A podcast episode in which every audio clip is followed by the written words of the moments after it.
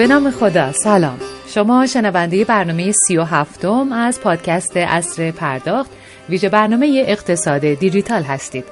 اصر پرداخت یک رادیوی اینترنتیه که در هر برنامه یکی از موضوعات بروز صنعت بانکداری رو با حضور متخصصان و صاحب نظران این حوزه مورد بررسی قرار میده. ما در این رسانه هر آدین رس ساعت 11 در کنار شما عزیزان هستیم و هر هفته درباره یکی از این موضوعات مهم صنعت فناوری و بانکی کشور به گفتگو می‌پردازیم. من شکیبا بحری هستم و افتخار دارم در اولین آدینه زمستان سال 1399 به همراه آقای عبدالله افتاده مدیر مسئول رادیو اینترنتی اصر پرداخت در خدمت شما باشم. این برنامه از طریق زیرساخت ارتباطی آسیاتک پخش میشه. حامی ویژه شرکت داتیس آریان قشم داتین موضوع مناظره این هفته چالش های امنیت در بانکداری نوین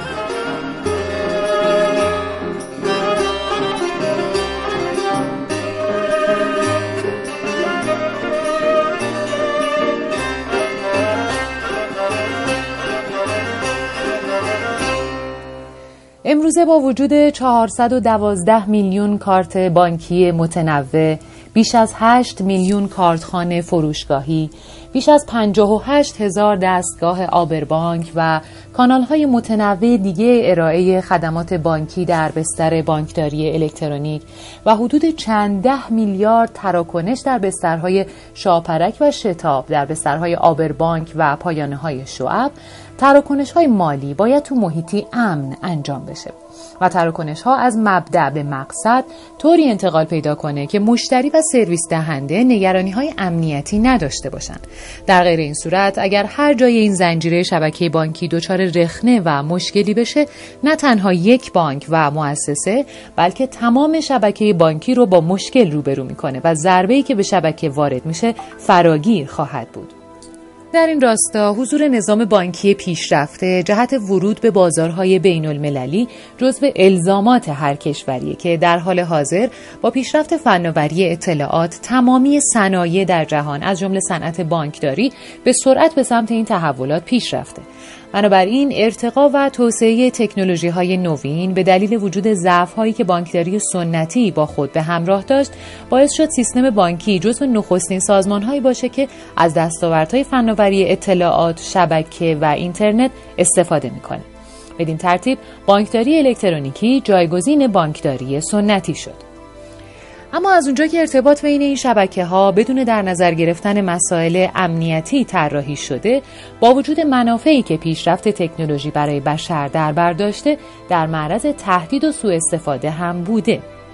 برای جلوگیری از این خطرها مبحث امنیت مطرح میشه که عامل موثری برای پذیرش و استفاده بیشتر افراد از خدمات بانکداری الکترونیکه. کاربردهای بانکداری الکترونیک مثل تجارت الکترونیک برای استفاده راحتتر از تراکنش های بانکی راه های مناسب تری رو پیشنهاد می‌کنه. بانکداری اینترنتی تو سالهای اخیر محبوبیت زیادی پیدا کرده چون روش های سریعتر با هزینه کمتر و دسترس پذیری بیشتر برای اجرای فعالیت تو وب رو برای افراد فراهم کرده.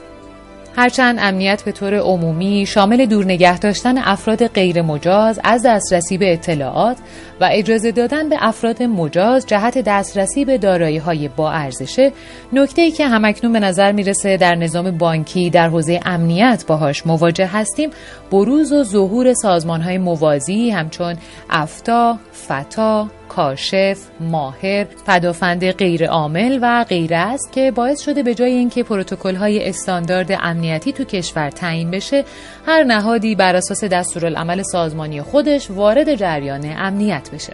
و از طرفی هم مدیران امنیت تو بانک ها درباره اینکه به کجا باید پاسخگو باشند یا در مواقع حساس باید با کجا به منظور مدیریت بحران هماهنگ بشن دچار سردرگمی بیش از حد شدند و اما ناگفته پیداست که این مردم هستند که به دلیل استفاده نکردن بانک ها از فناوری های جدید کشف تقلب گرفتار فیشینگ و کلاهبرداری های اینترنتی میشن.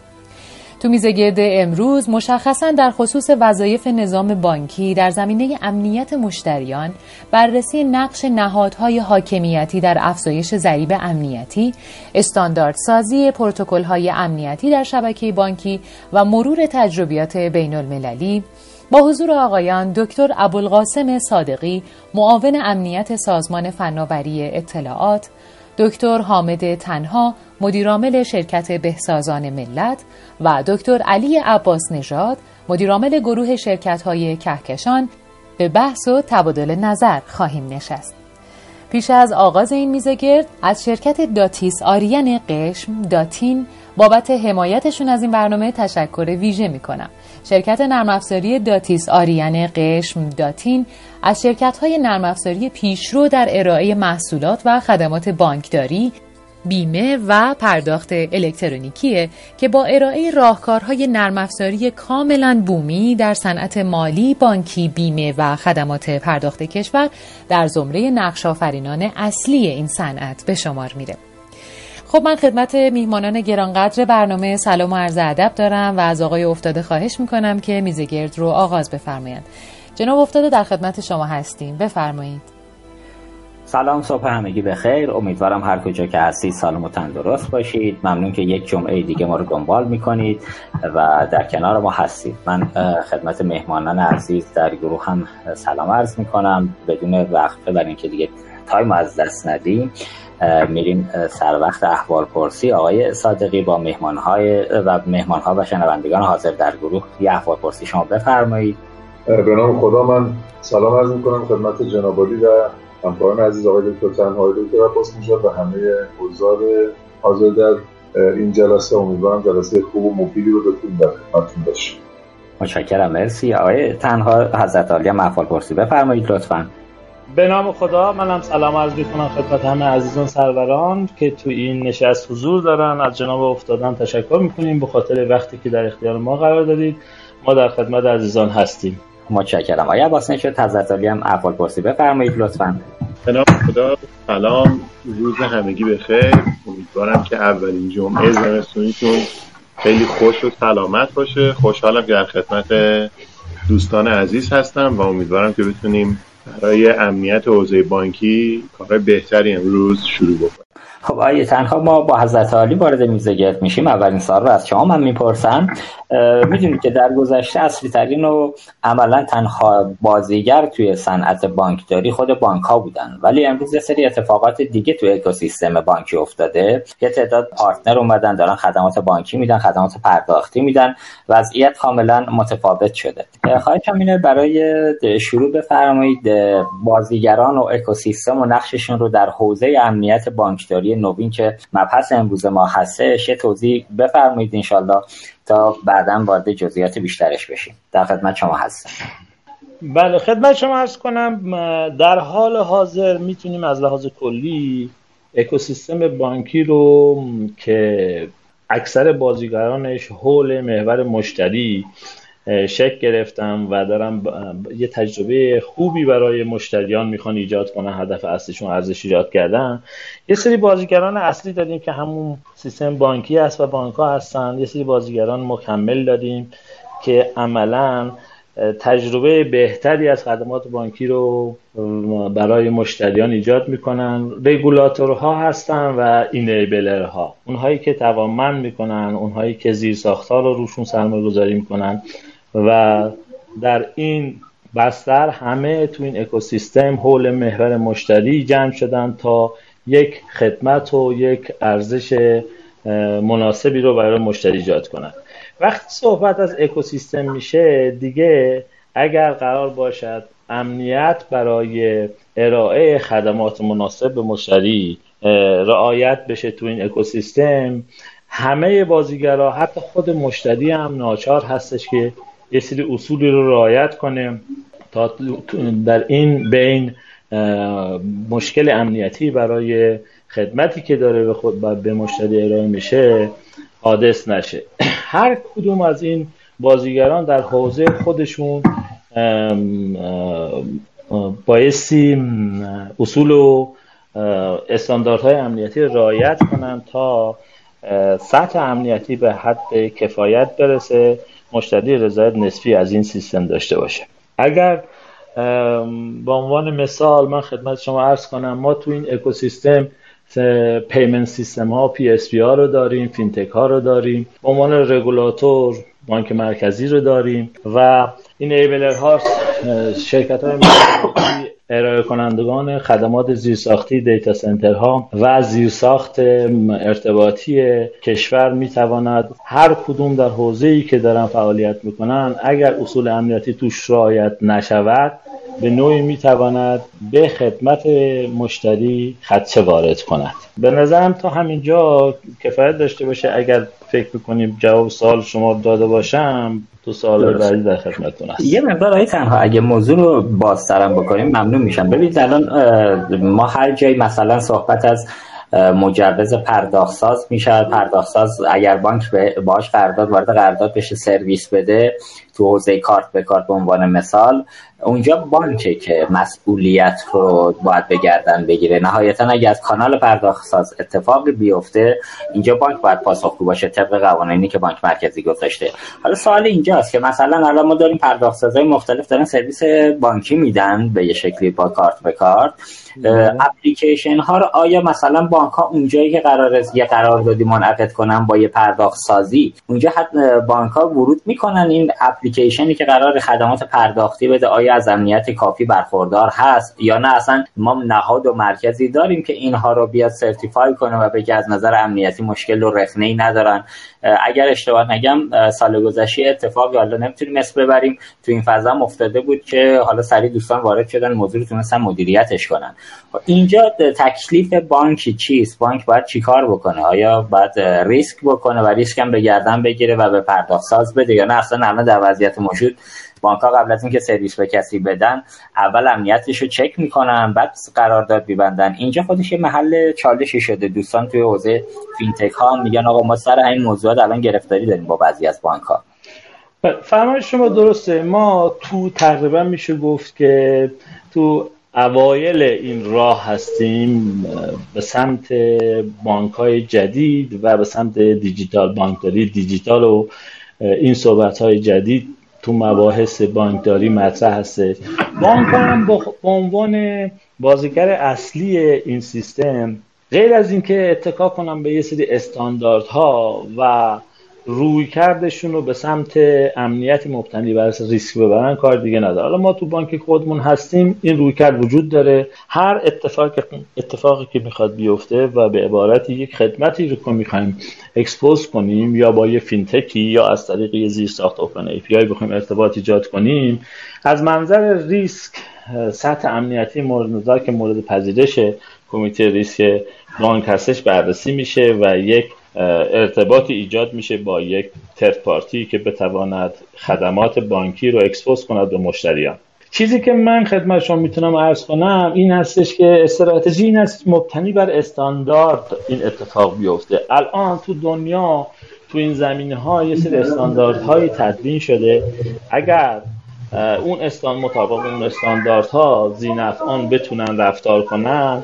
من به نظر من امکان ارائه خدمات امن که مسئولیت هر کدوم از پارتنرها توش مشخص و شفاف هستش می‌تونه ایجاد بشه. یه خورده به این مسائل امنیت و مسائل یک چیز کمالگرایی نمیشه نسبت بهش نگاه کرد. یک چیز که در چرخه بهبود بایستی توسعه پیدا کنه و بالغتر بشه. این اتفاق باید بیفته. شاید تو سطح بلوغ مناسب فعلا نباشیم. ما اکثر درون سپاری هایی که اتفاق میفته تو حوزه امنیت تو سیستم بانکی صرفا به دلیل عدم وجود اون استانداردها هستش که اعتماد اطمینان نسبتا مطلوب ایجاد نمی‌کنه برای گرفتن خدمات امنیتی از ترد پارتی ها. من معتقدم اگر استاندارد وسط قرار بگیره نقشه مشخص یه سه استانداردهای مدونی هم هر در حوزه داخلی و فرآیندها مثلا بانک ها دارن از ISMS استفاده می‌کنن. شرکت هایی که خدمات نرم افزاری میدن چرخ... چند بار چرخه ISMS رو طی کردن. استانداردهای تو حوزه payment و authentication و identification هست. حالا میشه به عنوان مثال به PSD2 نام برد ازش و به عنوان استانداردهای اگر بشود رعایتشون کرد می‌توان یک ارتباط سالم بین ذینفعان ایجاد کرد و هر کسی در حوزه خودش مسئولیت خودش رو بپذیره.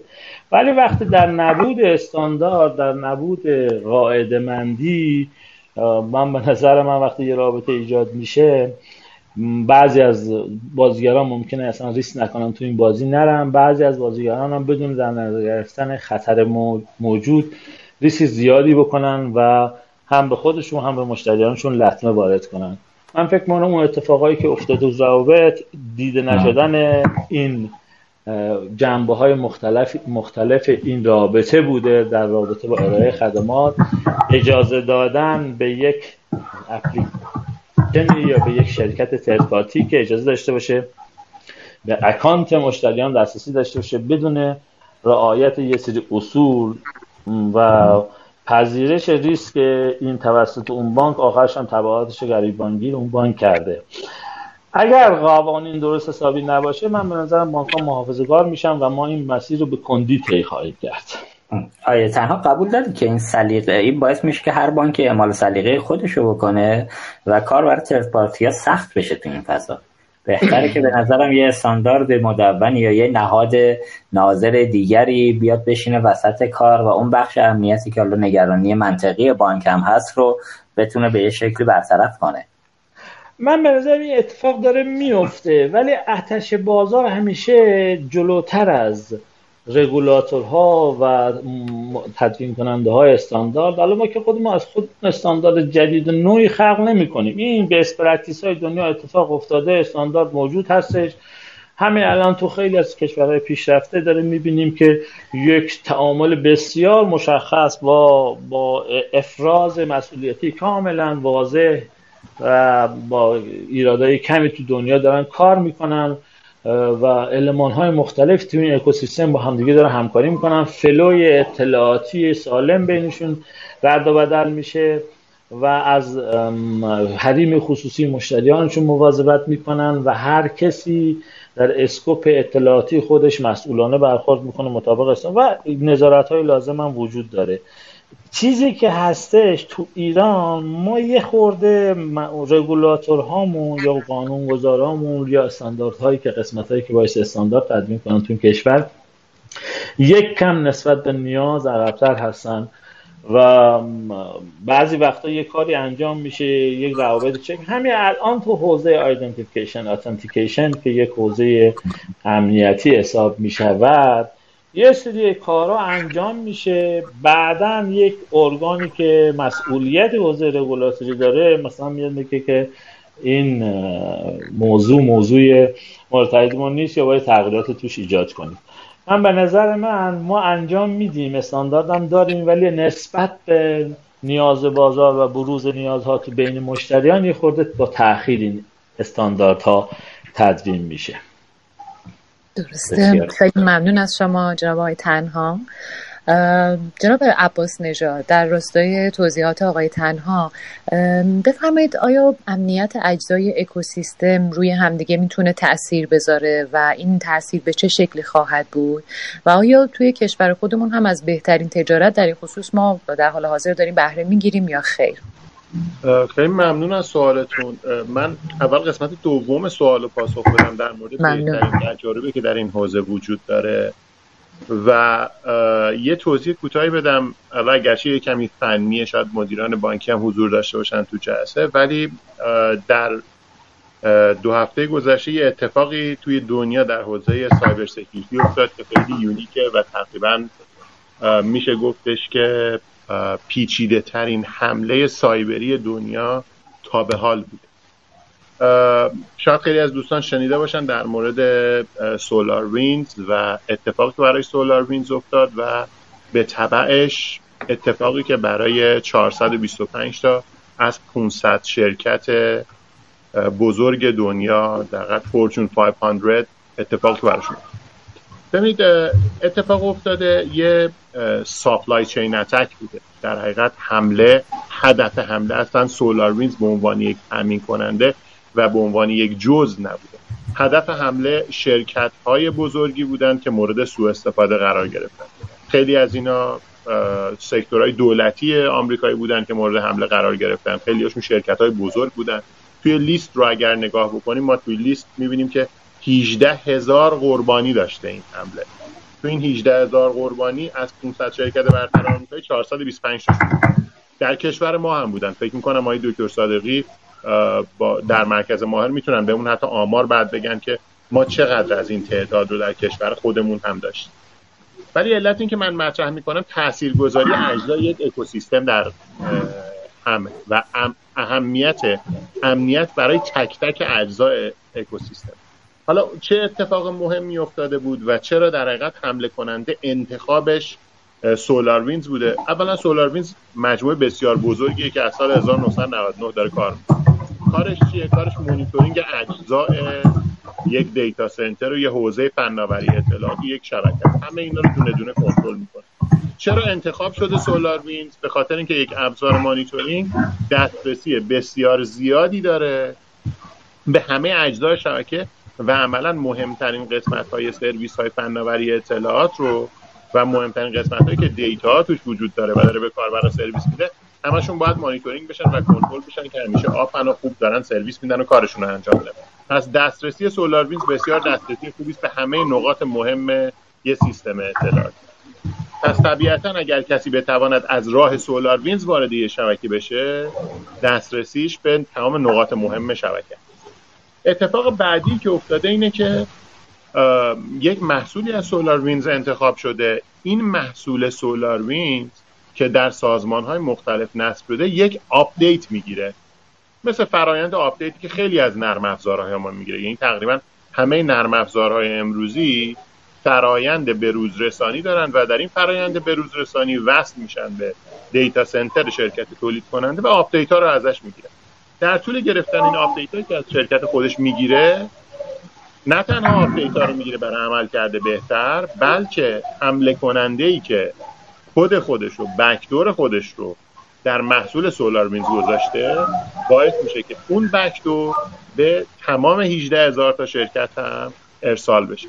و از اون به بعد تمام نقل و انتقالات از طریق اون backdoor اتفاق میفته یعنی دسترسی کامل حمله کننده از طریق یک تأمین کننده و یک جزء به کل سیستم اطلاعاتی و کل اطلاعاتی که اونجا وجود داره. توی لیست ما اسم شرکت های مثل Microsoft، Cisco، Nvidia و مجموعه های بسیار بزرگ تو حوزه فناوری رو می‌بینیم که خب حالا علاوه بر اون شرکت های امنیتی هم تو اون لیست هستن علاوه بر اون شرکت های تجاری بسیار بزرگ هم هستن. من می‌خوام یه نتیجه بگیرم از این اتفاق. این اتفاق بله خیلی پیچیده است خیلی اتفاق بزرگی افتاده. و عملا در آمریکا وضعیت خاص سایبری اعلام شده به این دلیل. کما این خب تو دنیا هم تعدادش زیاده فقط آمریکا ولی نکته اینه که می‌خوام اینو توضیح بدم. نتیجهش اینه که اجزای اکوسیستم همه در همدیگه تاثیر می‌ذارن. آقای تنها توضیح دادن در مورد اینکه اجزای اکوسیستم مثل بانک و پرداختاز و پرداختیار و و, و غیره خب خیلی از اینا هم تامین کننده های متعددی که در شبکه بانکی حضور دارن و کارهای مختلفی رو انجام میدن و ممکنه شرکت هایی باشن که کارهایی رو برای بانک انجام ما اگه بخوایم شبیه سازی این اتفاق رو و بهترین تجربه این اتفاق رو و درس های آموخته شده این اتفاق رو در شبکه بانکی کشور خودمون در موردش فکر می‌کنیم باید حواسمون خیلی جمع باشه که اگر نفوذ کننده و هکر نخواد به شبکه بانکی حمله بکنه. مستقیم می‌تواند حمله بکند به یکی از تامین کننده ها و از طریق اون تامین کننده وارد بانک بشه. خب طبیعیه توی بانک های ما ابزارهای متعددی استفاده میشه. مثلا هیچ بانکی بگه من هیچ بانکی بگه که من نمی‌دونم. مثلا فرض بکنید که سویچ کارت ندارم. طبیعتا همه اینا دارن دیگه. و همه اینا به روش های مختلفی به روز رسانی میشن. حالا یا به روز رسانی اتوماتیک میشن یا به روز رسانی دستی میشن. و باید متصور این باشیم ممکن است حمله کننده بیاد سراغ یکی از این تامین کننده ها از طریق شبکه تامین کننده از طریق بروز رسانی های تامین کننده وارد شبکه بانک بشه و از اون طریق تمام اطلاعات رو برداره. پیچیدگی بیشتر این خواهد بود که تشخیص این نوع حمله بسیار بسیار تشخیص سختی است. یعنی با روش های معمولی که تشخیص انجام می شده دیگه چنین چیزی رو نمیشه تشخیص داد. چون تامین کننده سرویس از نظر ما کسی است که معتمده کسی است که کدش رو پذیرفتیم و کسی است که داریم از خدماتش استفاده می‌کنیم پس بسیار روش سخت میشه. در کشور ما هم اتفاقات این چنینی افتاده. شاید به این پیچیدگی نبوده. این مثالی که دوستان دادن و توضیحاتی که دادن که در سال گذشته در کشورمون اتفاق افتاد. بله یکی از تامین کننده ها دوچار مشکلی بود که باعث به وجود اومدن مشکل برای بانک و برای حوزه بانکی کشور شد. ولی خب شاید به این پیچیدگی نبود و اتفاق خیلی بدی نیفتاد. اما اگر با این روش و با این تجارب این هکرهای جدید چنین کاری رو انجام بدن طبیعتا مشکلات بسیار زیادی می‌تونه به وجود بیاد. پس نتیجه اینی که تاثیر اجزای اکوسیستم بانکی و صنعت پرداخت روی همدیگه خیلی خیلی زیاده. بلخص با اضافه شدن فینتک ها و دسترسی های API باز هم بزرگتر و بیشتر میشه و هر لحظه می‌تونه اتفاقات بیشتری بیفته. من یه مثال خیلی کوچیک دیگه از اتفاق دیگری که افتاده بوده رفتی به صنعت پرداخت نداره ولی به حال از تجاربش باید استفاده بکنیم. خدمتتون بدم. ببینید همچنان که در نرم افزار سولار حمله کننده به سولار ویند حمله می‌کنه. و یه update ی رو تو SolarWinds می‌ذاره که 18 هزار تا مشتریش نصب می‌کنن.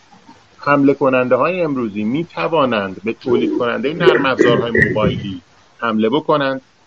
کدی رو روی نرم افزارشون بذارند که با اولین update روی تمام گوشی های مشتری اون کد قرار بگیره. و در نتیجه تمام مشتریانی که دارن از اون version استفاده می‌کنن از اون نرم افزار رو موبایلشون استفاده می‌کنن بهش آلوده بشه.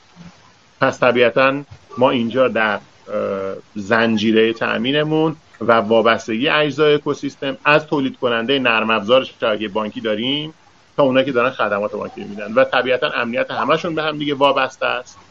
و یادمون باشه که حمله کننده و نفوذگر همیشه ضعیف ترین حلقه زنجیر رو برای ورود استفاده می‌کنه. مهم نیست که ما چقدر تو بانک امنیت قوی داریم. مهم اینه که مدیریت مخاطراتمون رو در کل چرخه خدمات بانکیمون به گونه‌ای به وجود بیاریم که بتونیم امنیت کافی رو داشته باشیم. آیا عباس نجات متشکرم. ممنون از توضیحات مبسوط و جذابی که گفتید من یه خواهش می‌کنم که مهمانان عزیز که نوبت پاسخ به سوالشون نیست یه گزینه میوت داریم. اگر میوت بکنن که صدای اطراف و صدای اضافه ما نداشته باشیم توی صحبت های دیگران ممنون میشم. حالا فقط حواسشون باشه نوبت سوالشون شد این میوتر دوباره بزنن که صداشون بیاد. آیا دکتر صادقی من حالا آیه عباس نجات توضیحات در مورد ماجرای سولار بینز گفتن. خواهشم اینه که شما هم یه مقدار دقیقترش رو بگید حالا تو مرکز ماهر بگید در کشور ما چه اتفاقی تو این حوزه افتاد. و یه نگاه و یه تصویر کلی هم از زاویه دید سازمان فناوری اطلاعات و مرکز ماهر نسبت به امنیتی که توی اکوسیستم بانکی وجود داره یا ضعیفه یا هر چیز دیگری از زاویه دید خودتونم نقطه نظرتون رو بفرمایید. خدمت شما هستیم بله خواهش می‌کنم. اول, اول اینکه من یه تصحیحی روی فرمایش مقدمه سرکار خانم داشته باشم. البته ایشون اسم بردن همه نهادها رو. ما به عنوان مرکز ماهر تا الان ابا داشتیم. چندان بخوایم ورود مستقیمی در حوزه بانکی انجام بدیم و خیلی چون می‌دونستیم بانک ها تو این زمینه با چه شرایطی مواجه هستن و ما در حد امکان سعی کردیم که تعاملاتمون رو قدری دورا دور داشته باشیم و به صورت غیر مستقیم یا از کانال خود پروتکل هایی که در حوزه بانکی تعریف شده تلاش کنیم این تعاملات رو برقرار کنیم. در رابطه با ماجرای سولار میز آقای دکتر عباس نژاد فرمودن و خیلی اشاره به جایی بود. واقعیت اینه که الان داغترین اتفاق روز سایبری دنیاست. ما در مرکز ماهر بلافاصله شاید میگم تقریبا حدود دو ساعت بعد از اینکه توی مراجع بین المللی خبرش اومد اومدیم تست کردیم و کل فضای داخل کشور رو اسکن کردیم. 24 مورد از این سولار هایی که نصیب پذیری رو داشتن رو پیدا کردیم و به اون مراجعش هم اطلاع رسانی کردیم. البته ما این اطلاع رسانی رو از کانال اپراتورها انجام میدیم. اینکه در این 24 تا آیا مشتری بانکی یا عضوی از اکوسیستم بانکی و پرداخت هم حضور داشته یا نه ما نمی‌دونیم چون این چیزی که در اختیار اپراتور هاست ما اینا رو به اپراتورها میدیم و اصولا تاکیدمون همیشه این بوده که اونها بایستی این زنجیره رو کامل کنن و به مراحل بعدی برسونن. حالا اینکه آیا این کار در اپراتور انجام میشه یا نه و اپراتور تو این زمینه اون وظیفه خودش رو اعمال می‌کنه یا نه تذکرات لازم هم بهشون داده شده منتها حالا هنوز ما این زنجیره رو نتونستیم کامل بکنیم. حال این آسیب پذیری ها در کشور ما هم به شکل جدی وجود داره. منتها اساسا استفاده از چنین آسیب پذیریایی رو اگر از من به عنوان مسئول ماهر بپرسید حست چیه؟ ما اساسا برای در واقع لطمه سایبری سنگین به کشورمون من نمی‌بینم نیازی باشه به چنین آسیب پذیریایی ما مراجعه بکنیم. یعنی ما در واقع باید نگران چیزهای خیلی ساده تر از اینها باشید من یه مثال خدمتتون عرض بکنم. البته که supply chain attack یک موضوع بسیار بسیار جدیه و بارها و بارها در دنیا اتفاقات بسیار اساسی روش افتاده. ما تو کشور خودمون هم همین الان این نمونه ها رو داریم. ما بعضا مثلا پورتال ها یا CMS هایی که توسط شرکت های نرم افزاری تولید میشه به سازمان ها داده میشه اینها رو مورد تست قرار میدیم و بهشون خوب اطلاع رسانی می‌کنیم. شرکت به ما جواب میده که آقا من اصلا این رو در واقع اگر بخوام این آسیب پذیری ها رو مرتفع بکنم مستلزم اینه که نرم افزار رو بازنویسی کنم به صورت کامل. و بعد سیکل پشتیبانی نسبت به مشتریانی که الان دارن دچار اختلال میشه. حتی ما ازشون درخواست می‌کنیم که خب OK باشه مثلا شما اون چیزی که الان دارید و نمی‌خواید نمی‌تونید حالا بردلی برطرف کنید به جای خود. حداقل این مثلا CVE code فلانی که راجع به WordPress اومده در دنیا اعمال شده و patch ش هم اومده اینو باید بگیری به مشتریات اطلاع رسانی کنی و تلاش کنی که اونا همه این update update کنن. این دیگه update WordPress خیلی شما نیازی ندارید توش کار خاصی انجام بدید این اطلاع رسانی بکنید متاسفانه این تعهد به امنیت در کشور ما اون سطحی که باید باشه نیستش. من اگه بخوام راجع به اون ماجرای خوب حالا مثالی که می‌خواستم عرض کنم و اجازه بدید بگم برای اینکه فکر می‌کنم مهمه و برای این جلسه قطعا قابل استفاده خواهد بود. ما حدود یک ماه پیش این که می‌خوام بگم ما نگران آسیب پذیری های بسیار ساده تر و پیش و افتاده تر از این هستیم مصداقش چیه؟ ما حدود یک ماه پیش اومدیم یه تستی رو روی خیلی البته چرا خاموش و نامحسوس و نتایجش هم به شکل محرمانه به چند تا بانک منعکس کردیم. اومدیم 7 تا بانک رو گذاشتیم به عنوان تارگت تست و یه تست لود بسیار ساده. نمی‌تونم حتی اسمش رو حمله دیداس بذارم. چرا؟ چون از ساده ترین سناریوهای دیداس که مثلا نسل 15 سال پیش حملات دیداسه و کاملا بیس ولیومتریک داشت. اومدیم ما استفاده کردیم و با این سناریو اومدیم این چند تا بانک رو تست کردیم. تست هم اومدیم توی در واقع بازه زمانی مثلا حدود یک دو نصف شبی به مدت بسیار کوتاه در حد مثلا فرض کنید سه چهار دقیقه چهار پنج دقیقه انجام دادیم. و اینا رو پروفاش هم به صورت کامل جمع کردیم. حتی کلیپش رو ضبط کردیم که اصلا چه اتفاقی افتاده. و ما و بعدش هم این رو به صورت محرمانه به اون بانکایی که این تستشون شده بود انکاس دادیم. گفتیم آقا ببین ما اومدیم یه تست بسیار ساده. در واقع توی کمپین این تست انجام شده این هم نتایج شواهدشه و شما حالا به تعبیر خیلی سادهش بخوام بگم با یه فوت اصطلاحا این سیستم خوابید. اصلا هیچ کار پیچیده ای نیاز نداشت هیچی. و خب اینو ما منعکس کردیم. جالبتر و یعنی در واقع تعمل برانگیزتر از خود این تست و نتایجش که ما انعکاس دادیم بعضی از بازخوردهایی بود که سمت ما اومد. یعنی مثلا یکی اعتراض کرده بود که آقا شما چرا اینو تست کردید اصلا؟ آقا اینا کی بودن؟ به ما معرفی کنید. ببینید گاهی وقتا ایرادهایی که به رفتارهای سایر بازیگران ما می‌گیریم به محض اینکه خودمون هم زمینش معیا میشه برامون خودمون هم همون رفتار رو انجام میدیم. یکی دیگه اومده به ما میگه که آقا اصلا ما چنین شملایی رو مشاهده نکردیم. این اصلا درست نیست این چیزی که شما گذاشتید. نامه ای که ما proof ش رو به صورت کلیپ حتی و تمام detail فنی رو تو فایل های log ضبط کردیم دادیم بهش میگه اصلا اتفاق نیفتاده تو سیستم اون یکی دیگه به ما جواب داده که آقا ما مثلا کلا یه DDoS mitigation خیلی عالی داریم و اصلا روی اینا آسیب پذیر نیستیم. این غلطه. و خب ببینید این بازخوردها به ما چی رو نشون میده؟ نشون میده که ما به صورت کلی تفکر و ذهنیت خودمون رو باید توی موضوع اصلاح بکنیم. مگه ما خواستیم از کسی ایراد بگیریم؟ ما که اومدیم خیلی محرمانه و مستقیم بدون اینکه به هیچ نهاد دیگه اینو بخوایم گزارش کنیم به خود شما گفتیم گفتیم این مورد هستش. دوست دارید؟ خب بشینید صحبت کنیم. ما می‌تونیم تو این زمینه راهنمایی کنیم. حتی هرچندی که من معتقدم به صورت ویژه حمله دیداس حالا غیر از سایر در واقع حملات حوزه سایبری حمله دیداس حمله است که اتفاقا توش یک بخشی حاکمیت هم باید ایفای نقش بکنه و ما هم تو این زمینه ضعف داریم. این ضعف فقط به سیستم بانکی بر نمیگرده. من هدفم از این موضوع که انعکاس دادم این بود که هوشیارشون کنم که آقا اگر قرار باشه یک تهدید جدی سایبری از این جنس ها اتفاق بیفته یه فاجعه به بار خواهد اومد. ببینید حمله 15 نسل حملات 15 سال پیشه که هیچ کدوم از سیستم های ما چیزایی که همین الان براش solution وجود داره. ببینید مثلا شاید من برآورد کردم بسیاری از دوستان در سیستم بانکی کاربر بعضی از license های Juniper هستن. حالا یا مثلا معادلش تو همون صدها vendor های دیگه Cisco امثالهم خب اینا اکثرا برای این جور حملات برای این نسل از حملات همین الان solution دارن. پیاده سازی شده. و می‌تونن دارن اینا رو تهیه کنن بگیرن کنار سایر license هاشون استفاده بکنن. حداقل چیزهای خیلی ساده دیگه نتونه به ما دست بنابراین اگه از بنده به عنوان رئیس یا مسئول ماهر بپرسید که آقا تو حست نسبت به آسیب پذیری چیه نکته اولی که من می‌تونم خدمتتون عرض بکنم اینه که سطح آسیب پذیری در کشور ما این مختص سیستم بانکی نیست. خب مختص سیستم بانکی سطح آسیب پذیری در کشور ما به صورت کلی و عمومی متاسفانه بسیار بالاست.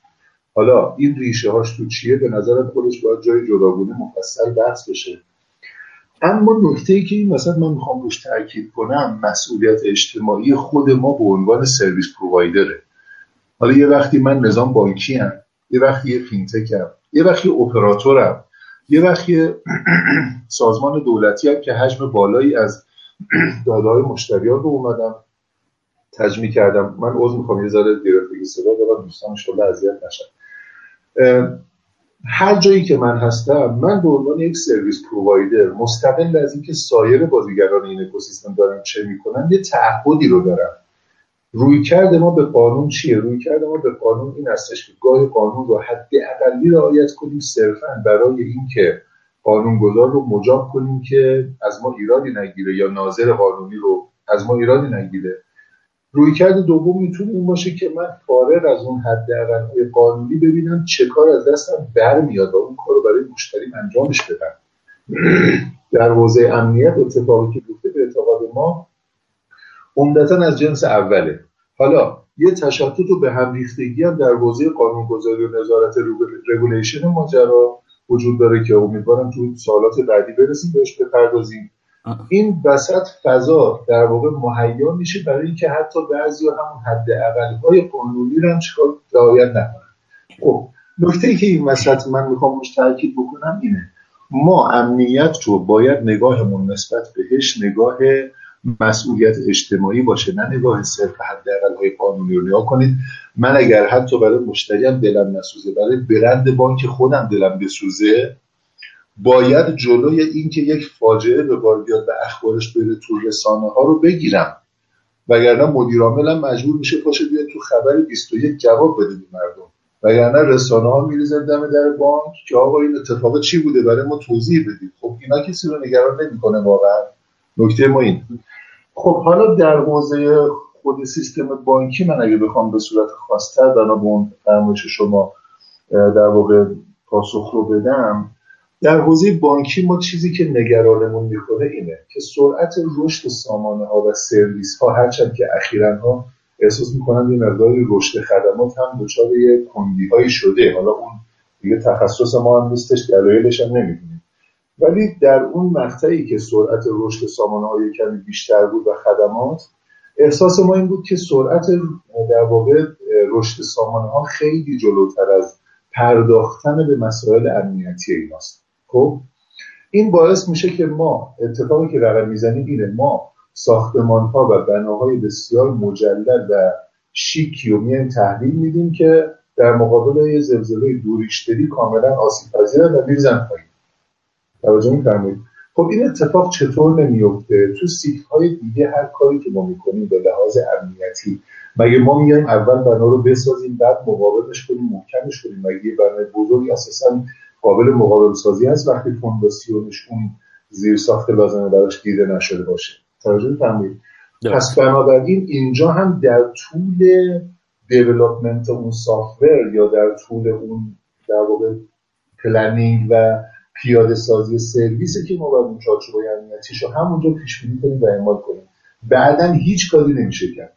بعدا گرفتار اینرسی عملیاتی میشیم و این اینرسی عملیاتی دست ما رو به شدت خواهد بست نسبت به اینکه بخوایم توی اینا اون چارچوبا و الزامات امنیتی رو اضافه کنیم و رعایتش حالا آقای صادقی نکته که گفتید دوستانم در گروه نوشتن. اون ماجرای DDoS ی که گفتید انجام دادید اشتباهتون این بوده که نامه زدید. به قول دوستان دم گوششون می‌گفتید احتمالا میپرس قبول می‌کردن ماجرا رو. ولی چون نامه زدید رسما بقیه هم فهمیدن مشکل اینه.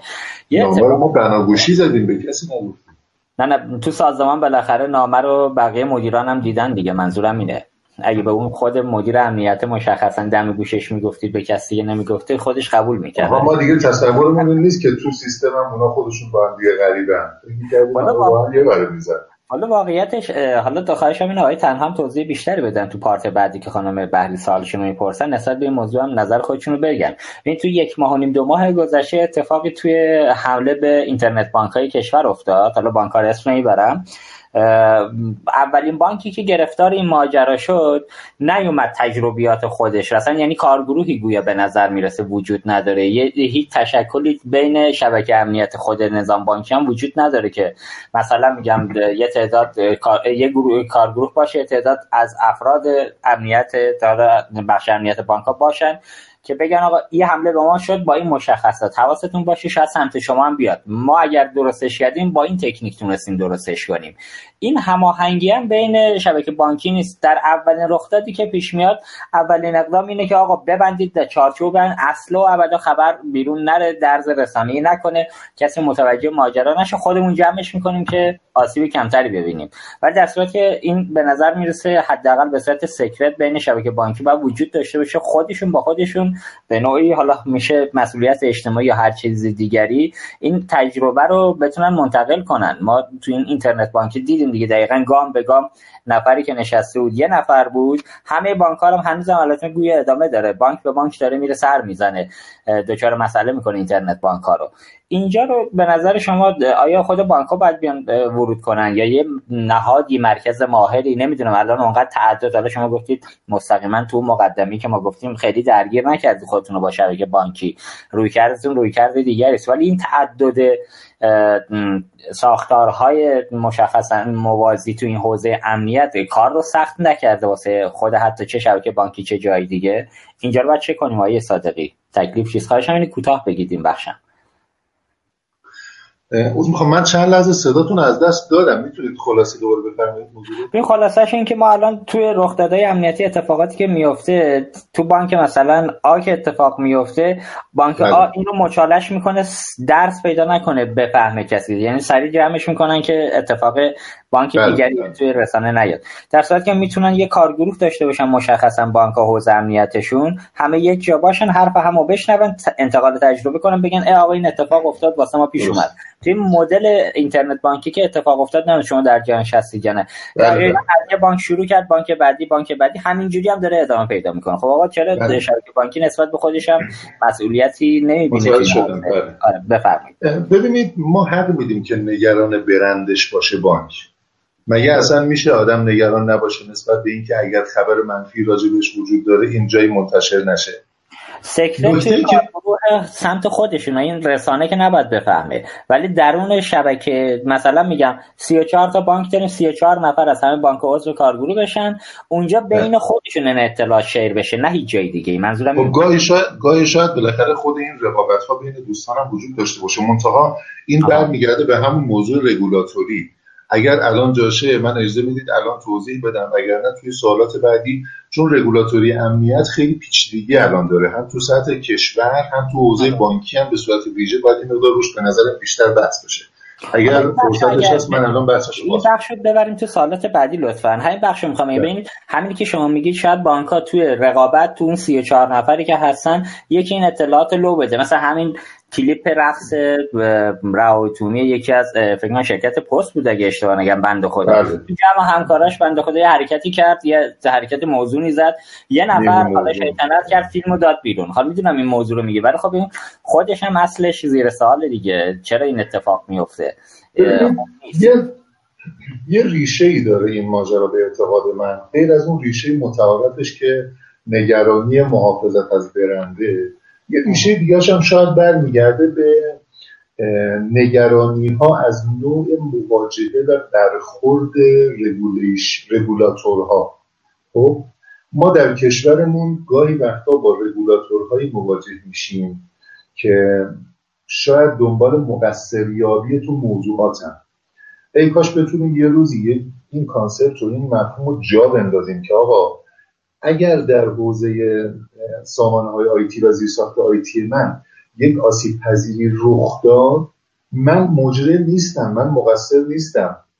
خب اگر اون آسیب پذیری رو بهم گفتن و بعدش مدتی من پشت گوش انداختم و دنبال نکردم و درستش نکردم اینجا احتمالا یک آدم مثلا مقصر به معنی که آدمی که کوتاهی کرده شاید شناخته بشم. اونم بعد از مدتی نه همون اول کار. خب نوعا نگرانی ها از اینه که اگر ما اینو انکاس بدیم در راستای پروژه مقصریابی سراغ کی میاد؟ این مقصریابی باید تو این زمینه تعدیل بشه باید کانسپتش حذف بشه. افراد نگران خودشونن نگران جایگاهشونن علاوه بر اینکه نگران برندشونن. نگران اینن که اگر ما اینو طوری جا مینداختیم که آقا اگر شما این رو در واقع بیایی انتشارش بدی بیای مطرحش کنی با یه نهادی که در واقع متولی این ماجرا هست تر موضوع بکنی و بیان بکنی میاد کمکت می‌کنه نمیاد متهمت کنه نمیاد محکومت کنه میاد به کمکت. اون طبیعتا یه سری ریسورس داره که شما بانک نداری. اون یه سری پیمانکار داره یه سری مشاور داره یه زنجیره تأمین فناوری و خدمات حوزه امنیت داره که احتمالا از مال شما خیلی قوی تره.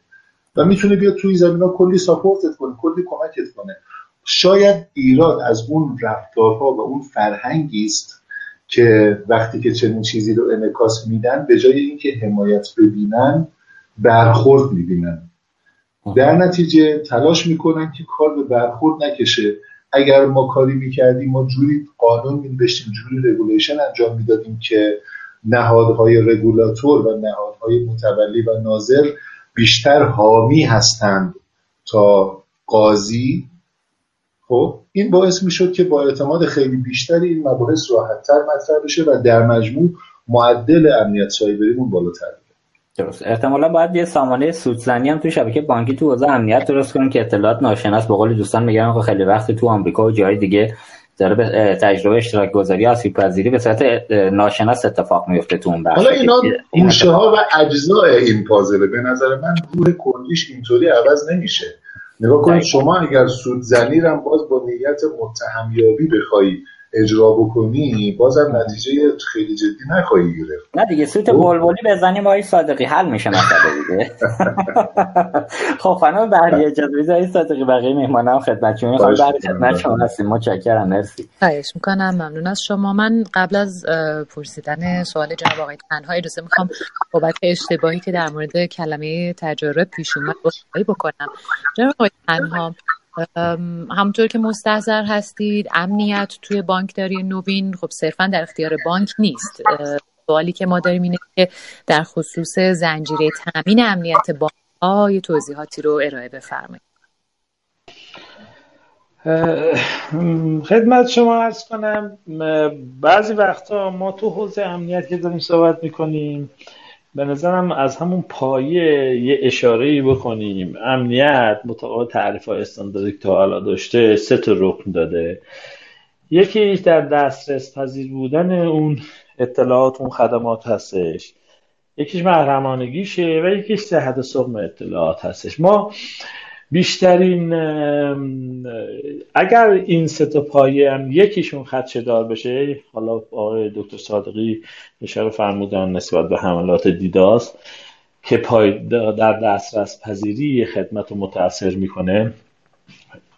همونجا وقتی بهش نگاه می‌کنیم می‌بینیم که یه سری اینیبلر هستن تو ارائه خدمات بانکی که ما می‌تونیم به زیر ساخته کشور اشاره کنیم. فرض کنید یه حمله دیداسی می‌خواد صورت بگیره و کل خدمت یه بانک رو متاثر کنه از سراسر دنیا. و به صورت دیستریبیوتد می‌خواد دینایل آف سرویسز ایجاد کنه و روی یک خدمت توی یک بانک مثلا بانک اینترنتیش دیگه از دسترس بره بیرون. ببینید وقتی که اینجا داریم نگاه می‌کنیم اگر فقط فکر کنیم که اون بانک نسبت به این حمله بتونه تحمل پذیر باشه تحملش رو ببره بالا.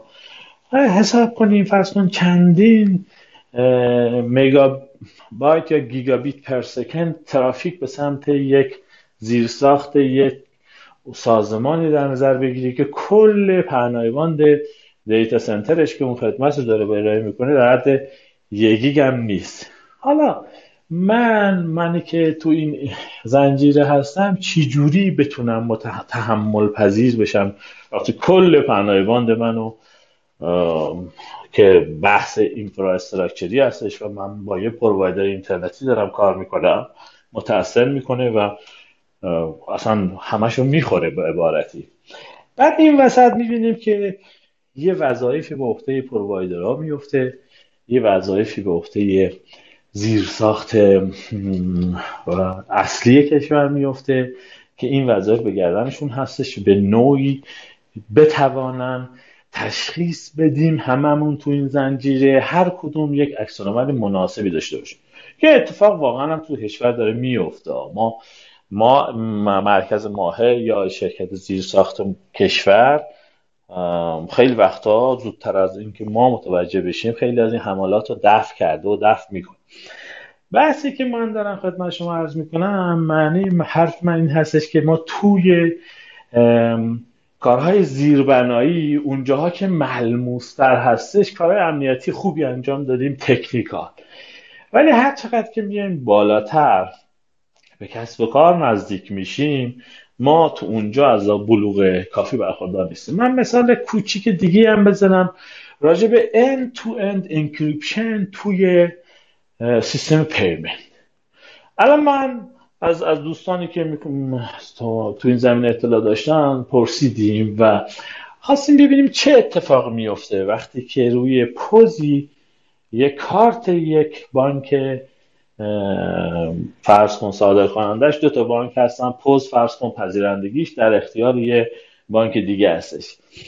شما وقتی که این تراکنش می‌خواد انجام بشه در حس کسب و کاری یه دفعه می‌بینیم تو این مسیر این اطلاعات چندین مرتبه encryption decryption میشه و یه end to end encryption ی که فرض کن تراکنش از بانک با توجه به علمان های مثل شتاب و شاپرک و اونجور چیزهای متعددی که وجود داره با توجه به استانداردهایی که مال مثلا در 15 سال پیش هستش یه سری اتفاقایی میفته که اگه بریم یه بار بازبینیشون کنیم می‌بینیم که اصلا یک رمزنگاری اون قسمتی که بحث محرمانگی و صحت سقم اطلاعات هستش می‌تونه متاثر باشه به دلیل اینکه از اول تا آخر به صورت خیلی کنترل شده و یک پارچه یه رمزنگاری توش اتفاق نمیفته این وسط میره توی یه دونه PSP ممکن از رمز بیرون با یک کلید دیگه. یعنی اونجا یه ادمینی ممکنه بتواند اطلاعات رو انباشت کنه رسوب کنه اطلاعات و از اون اطلاعات بعدا استفاده کنه. بحث زنجیره تامین و امنیت که میگیم اولا تک تک این علمان ها یه اصول امنیتی رو باید رعایت کنن. علاوه بر این بر کل این اکوسیستم باید یه روح امنیتی یک پارچه حاکم باشه. که آقای دکتر صادقی هم تو صحبتاشون فرمودن که به عبارتی می‌تواند کار رگولاتورها و اینها باشد. راجع اون موضوعی که منم دوست دارم صحبت کنم بحث سرت و بحث رخدادها. این که چه عاملی باعث می شود که ما نتوانیم یک جایی از انباشت تجربه های مشترک داشته باشیم بتونیم از تجربه های همدیگه استفاده کنیم. تریداف این قضیه یعنی منفعت و گرفتاری هایی که توش هستش با همدیگه سبک سنگین می‌کنن بانک ها و سازمان ها به ضررشون بیشتر هستش. همون تو فرمایش های آقای صادقی هم بود. به نوعی ما تو این کشور یه نفر از یک ناهنجاری یک فیلم برداری می‌کنه. اون فیلم بردار که اطلاع رسانی می‌کنه میره زندان اون ناهنجاری باش برخورد نمیشه. به عبارتی ما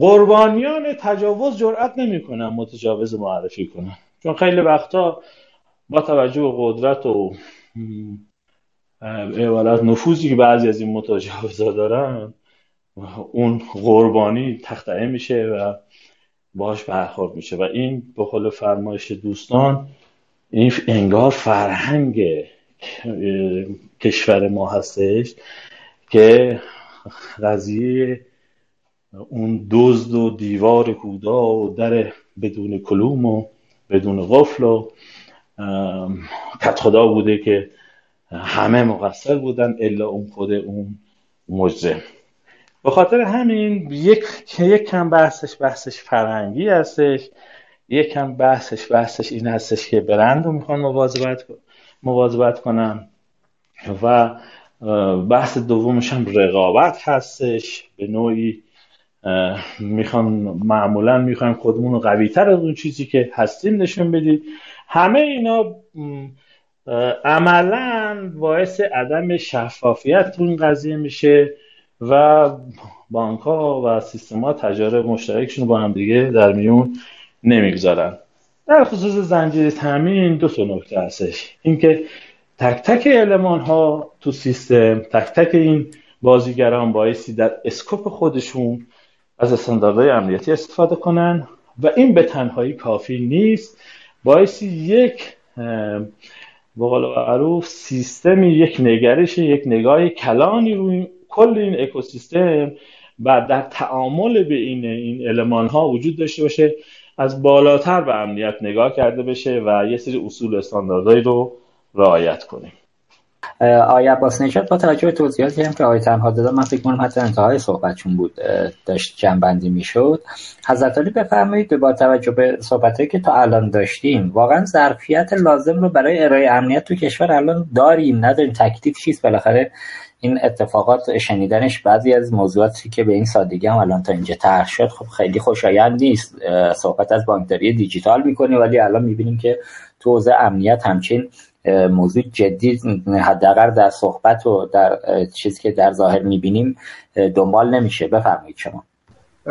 ببینید در کشور ما توی سالهای اخیر خیلی کارهای خوبی انجام شده و بلخص توی صنعت بانکی در حوزه امنیت خیلی کار شده خیلی بهبود زیادی حاصل شده. ولی واقعیت اینه که جا برای کار خیلی زیاد هست و انقدر آسیب پذیری ها هر روز وجود داره و انقدر سوء استفاده های زیادی هر روز داره انجام میشه و نفوذگران انقدر روش های جدیدی پیدا می‌کنن که همیشه احتیاج کارهای جدیدی هم انجام بشه. ولی اصولا حوزه امنیت و حوزه امنیت سایبری از حوزه هایی در هر کشوری هست که باید اون کشور و اون صنعت بیشتر خودش درمان مشکلاتش رو انجام بده تا بپردازه به اینی که امنیت وارداتی داشته باشه. خیلی امکان پذیر نیست. همینطور که ما در حوزه امنیت فیزیکی هم در کشورمون اعتقادمون اینه که باید وابستگی داخلی داشته باشیم و توان خودمون رو بیشتر بکنیم و بتونیم از امکانات داخلی استفاده کنیم. در حوزه امنیت سایبری هم قطعا همینطور خواهد بود به دلیل اینکه بتونیم نفوذگران بین المللی رو جلوشون رو بگیریم. این بحث اوله که باید بهش پرداخته بشه. پاسخ شما اینه که توانمندی وجود داره ولی این توانمندی ها باید تقویت بشه باید حمایت بشه.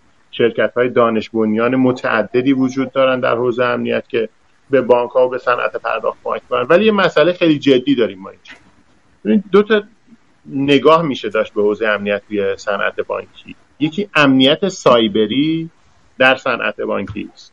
این یه نکته است. دومیش اینه که ما امنیت رو برای صنعت بانکی باز تعریف بکنیم. نکته اینه که توی حوزه بانکی به حال اگر ما بحث CIA رو در نظر بگیریم بحث confidentiality, integrity و availability رو برای بانک اول از همه چیز availability مهم و در دنیای رقابتی بین بانک ها قبل از اینی که availability وجود داشته باشه و در کنار availability سهولت استفاده کاربرم وجود داره. این یه نکته است که در مقابل امنیت قرار می‌گیره و تو این روزام زیاد در موردش صحبت میشه. نمی‌دونم اگر موافقید یه مقداری وارد این این بحث آره آی دکتر اینو اگه بازم بکنی جذابه چون من همین تو همین اتفاقی واسه اینترنت بانک ها افتاد دیدم که بانک ها از ساده ترین راه ممکن اومدن برای ورود به اینترنت بانک رو در نظر گرفتن. کارو خیلی سخت کردم ولی اونجایی که من مشتری که حالا حسابم تو بانک دیگه حالا بانک اتفاقی واسه افتاده منم خبر ندارم. بعد مثلا با دو تا کپچا یهو روبرو میشم. با ارسال پیامک ورود رمز با پیامک مواجه میشم. این تجربه مشتری رو یه مقدار سختم می‌کنه. خب حالا اینکه کاربر پسند باشه این خدمات یا نباشه اینا هم به نظرم خودش نکته ایه این بخش مگه این فرمی اگر واردش بشید ممنون میشم.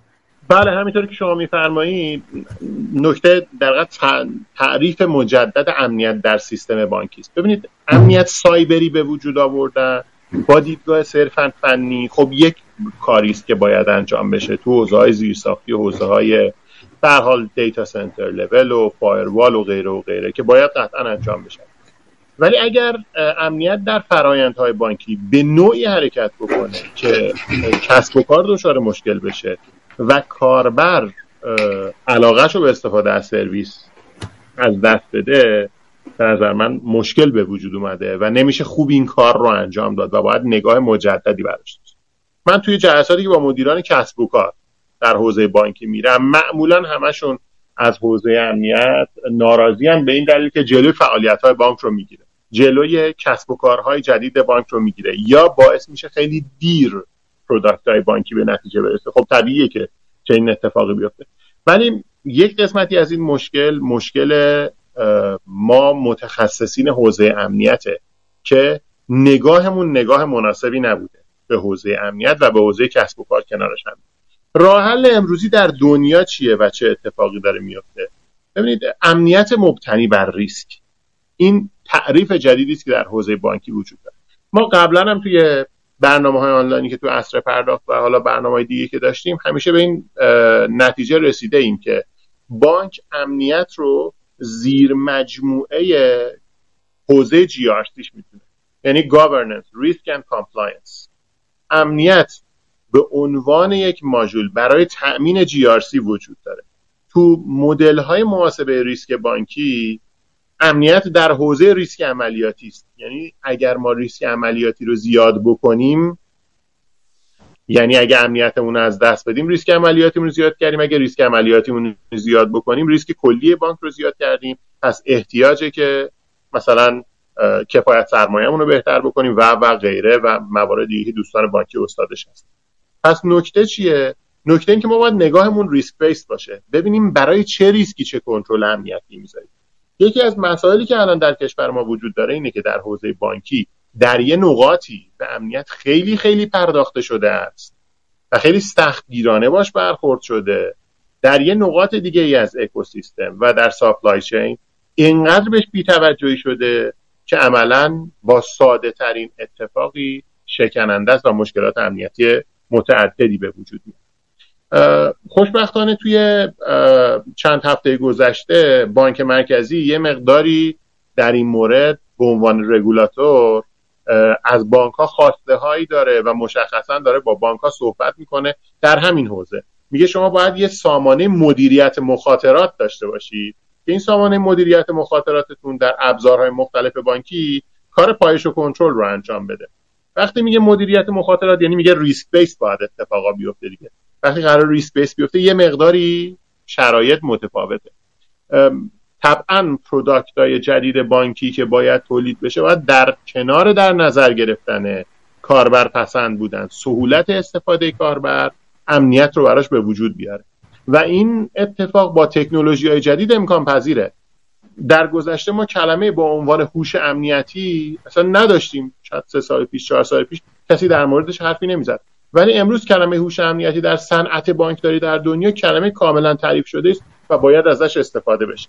اینی که ما صرفا نگاه های ادهاک داشته باشیم صرفا به کنترل های فنی توجه بکنیم در حوزه امنیت خب قطعا امکان پذیر نیست و باید بتوانیم که امنیت در راستای ریسک داشته باشیم.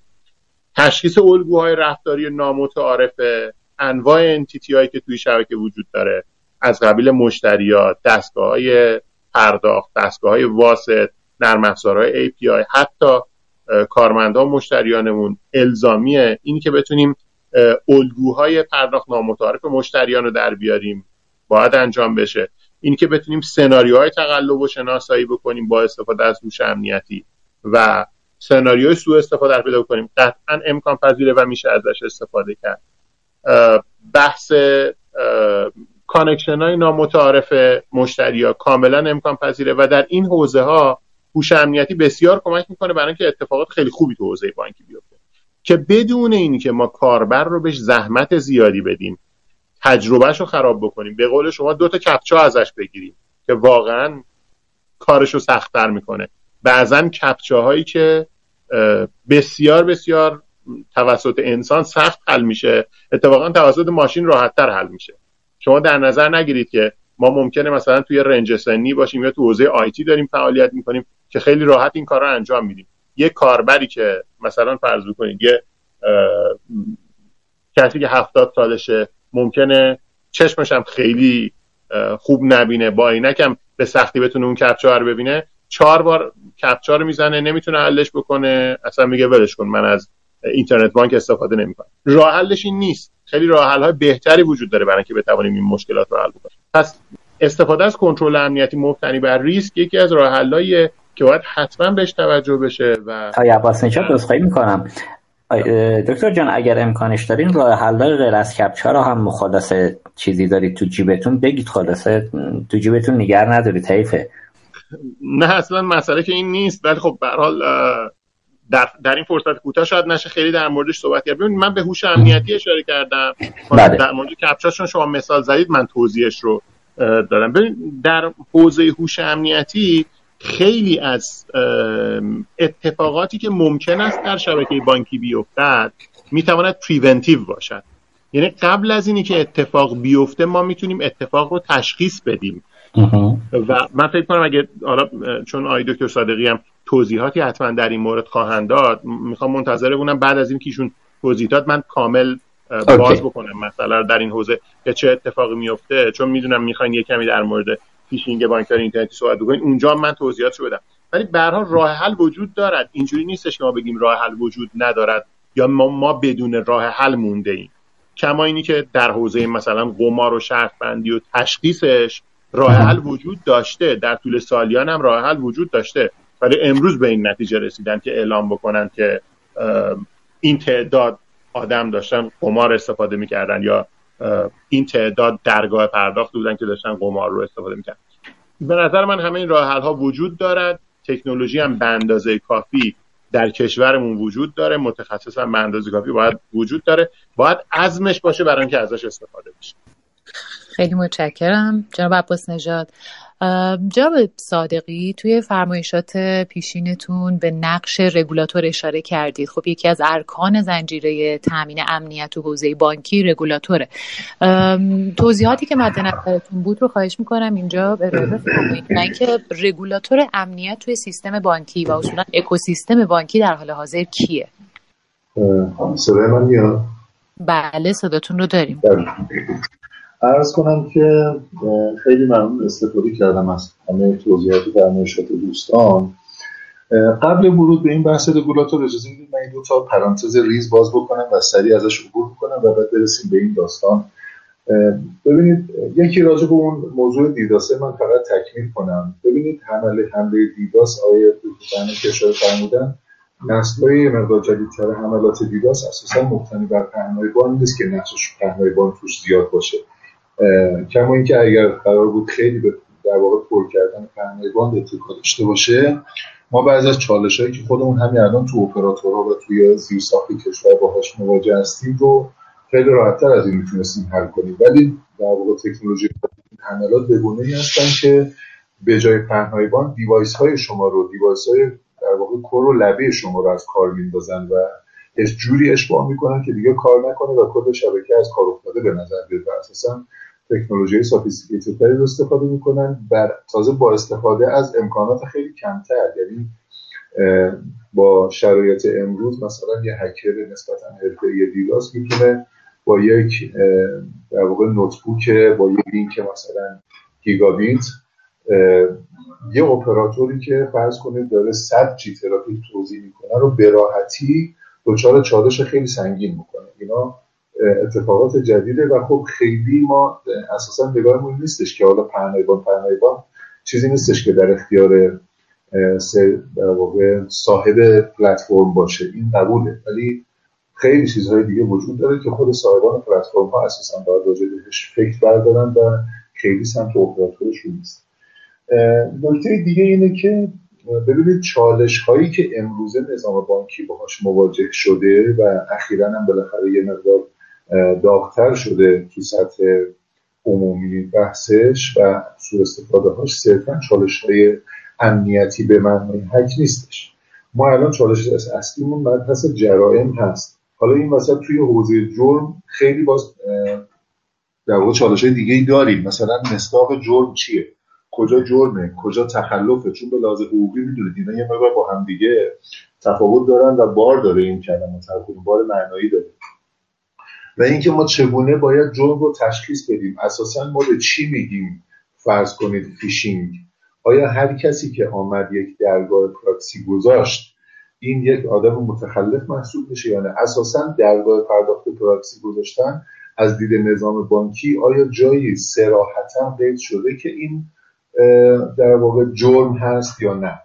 چون وقتی که این می‌خواد بره باید به استناد یک سری قوانین مثلا بره تو دادسرای جرایم رایانه‌ای اونجا حکم صادر بشه و وقتی اونجا می‌خواد حکم صادر بکنه نگاه به قوانین و چارچوبای موجود می‌کنه دیگه. کجا ما اینا رو سراحتا؟ یه سری خلاقایی تو زمین هست که باید روش در واقع احساس می‌کنیم کار بشه. مباحثی مثل سایت سایت در واقع امور شرط انجام هم تو همین کتگوری قرار می‌گیرن. ببینید الان مثلا ما کیسایی رو داریم که طرف رفته حتی از بعضی از مراجع تایید گرفته که آقا این کاری که اینا سرویسی که اینا دارن انجام میدن قمار نیست. حالا آیا واقعا بوده یا نبوده؟ من که اصلا چیز نیستم. من صاحب نظرش نیستم. قرارم نیست ما نظر بدیم این موضوع.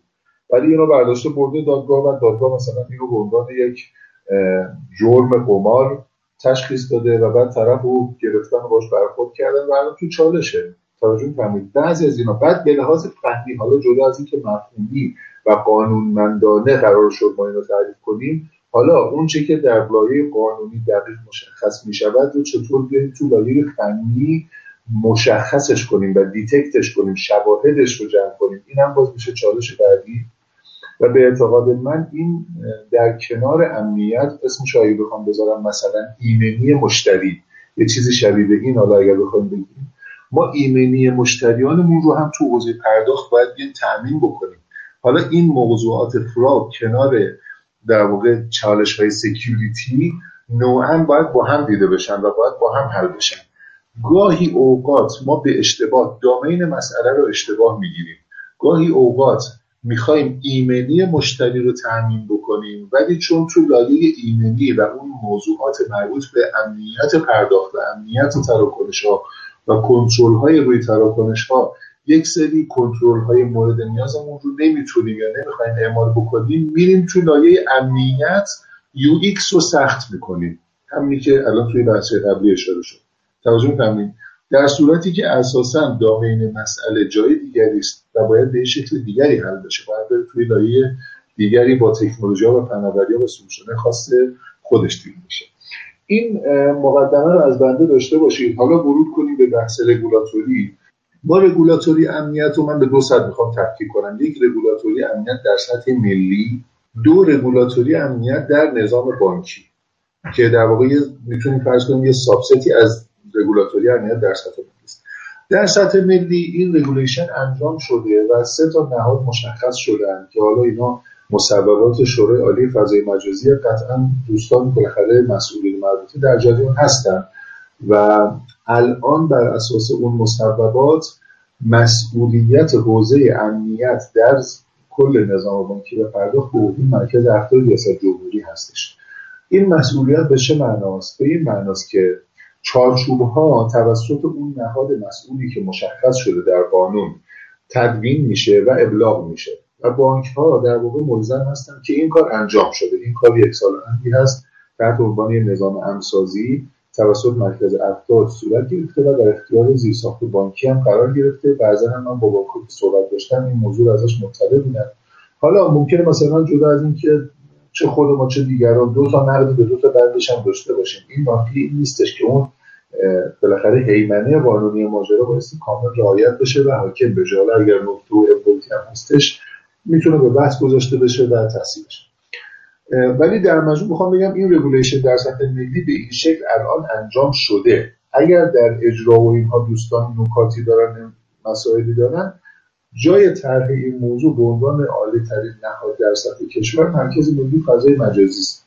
می‌تونن برن اونجا نکاتشون و درخواستهاشون رو یا حتی درد دلاشون رو اونجا مطرح بکنن و از اون دوستان راهنمایی بگیرن و قطعا برای این موارد چاره اندیشی میشه. من مسائل مختلفی رو سراغ دارم که در صورت وقتی یک سری اشکالات و ملاحظات در اجرا میره انعکاس پیدا می‌کنه روش میشینه فکر میشه و چارچوب مشخص میشه و چارچوب ها باعث تصحیح یا ارتقاء یک سری فرآیندهایی که الان داریم انجام میدیم میشه.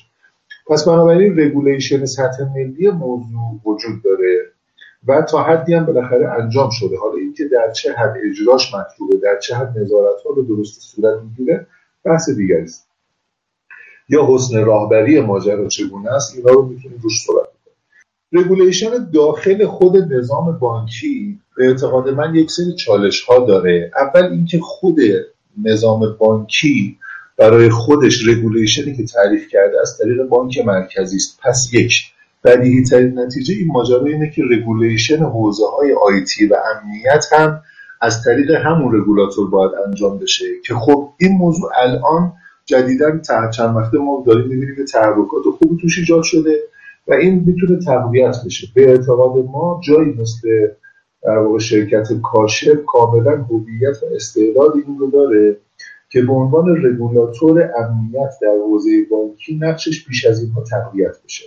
حالا این regulation رو چگونه می‌تونه انجام بده؟ اونا مسائل جزئیات اجرایی بعدا می‌تونیم روش صحبت بکنیم. من hint ی که بر اساس تجربه ملی برای دوستان حوزه بانکی دارم اینه که در regulation دنبال بگیر و ببند نباشن در regulation دنبال کمک و support و حمایت برای رفع مشکل باشن اگر ما دنبال مقصر یابی و متهم یابی بریم مثل بقیه داستان ها دچار چالش میشیم. اگر آمدیم روی رویکرد حامیانه تاکید کردیم و اومدیم اشکال رو اشکال دیدیم نه اشکال رو در واقع از ناحیه افراد ببینیم و اشکال رو روش کار کردیم تلاش کردیم مرتفع کنیم حتما این احساس حمایت دست میده و باعث میشه که اقبال بسیار قویتری نسبت به این regulation صورت بگیره.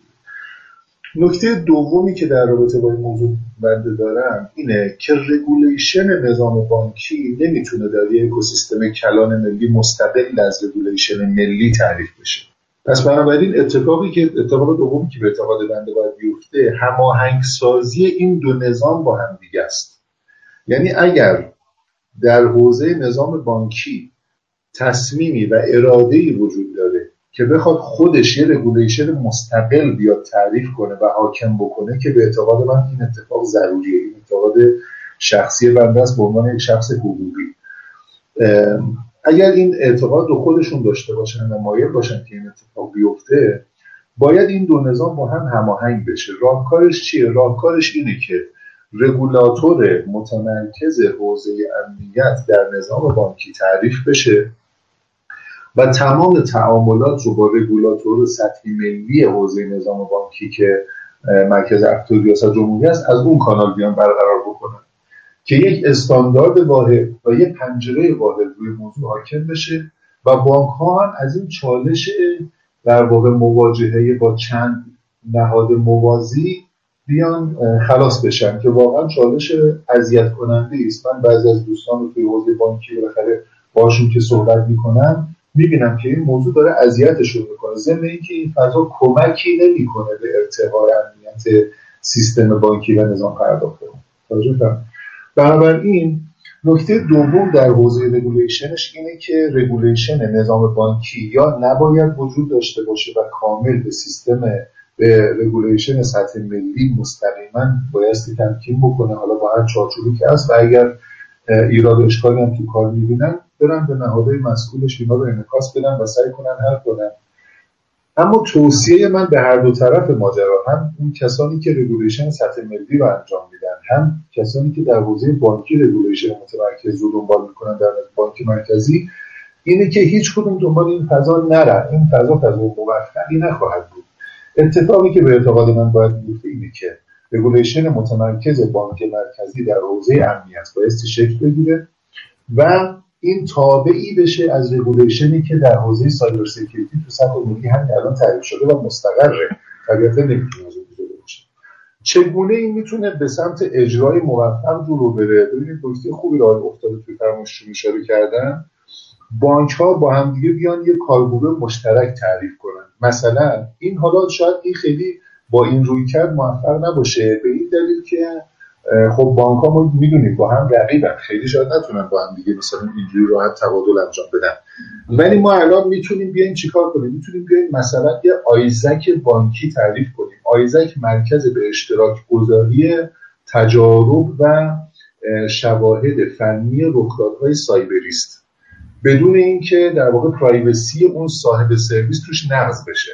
توجه یعنی ما میگیم که آقا مثلا فلان اتفاق در بانک X افتاد این شواهد وقتی اومد توی اون مرکز ISAC جمع آوری شد کاملا anonymity توش اعمال میشه ولی تمام detail فنی در اختیار همه قرار می‌گیره و این سرویس رو همه مطلع ازش برخوردار میشن. کل نظام بانکی از وقوع این رخداد مطلع میشه از ریشش از در واقع شواهد فنیش و به سرعت می‌تونه بره به سمت اینکه اون مرتفعش بکنه. این تجربه موفقی بوده در دنیا.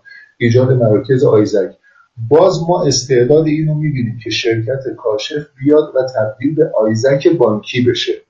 یعنی اون مرکز به اشتراک گذاری تجارب و شواهد مربوط به رخدادهای سایبری که وقتی که توی یک بانک این اتفاقی میفته بیاد در حد اقل زمان و با حد اکثر صحت و سرعت مورد نیاز بین تمام زیرساخت بانکی این شیر بشه و به اشتراک گذاشته بشه و همه بتونن از این سرویس استفاده کنن متشکرم ازتون. خدا قوت به همگی. اگه موافق باشید از میهمانان گرامی و شنوندگان عزیز برنامه دعوت می‌کنم. حدود سه دقیقه ای از موسیقی زیبایی که همکارانم براتون انتخاب کردن لذت ببرید. برمیگردیم و میزگرد رو ادامه میدیم.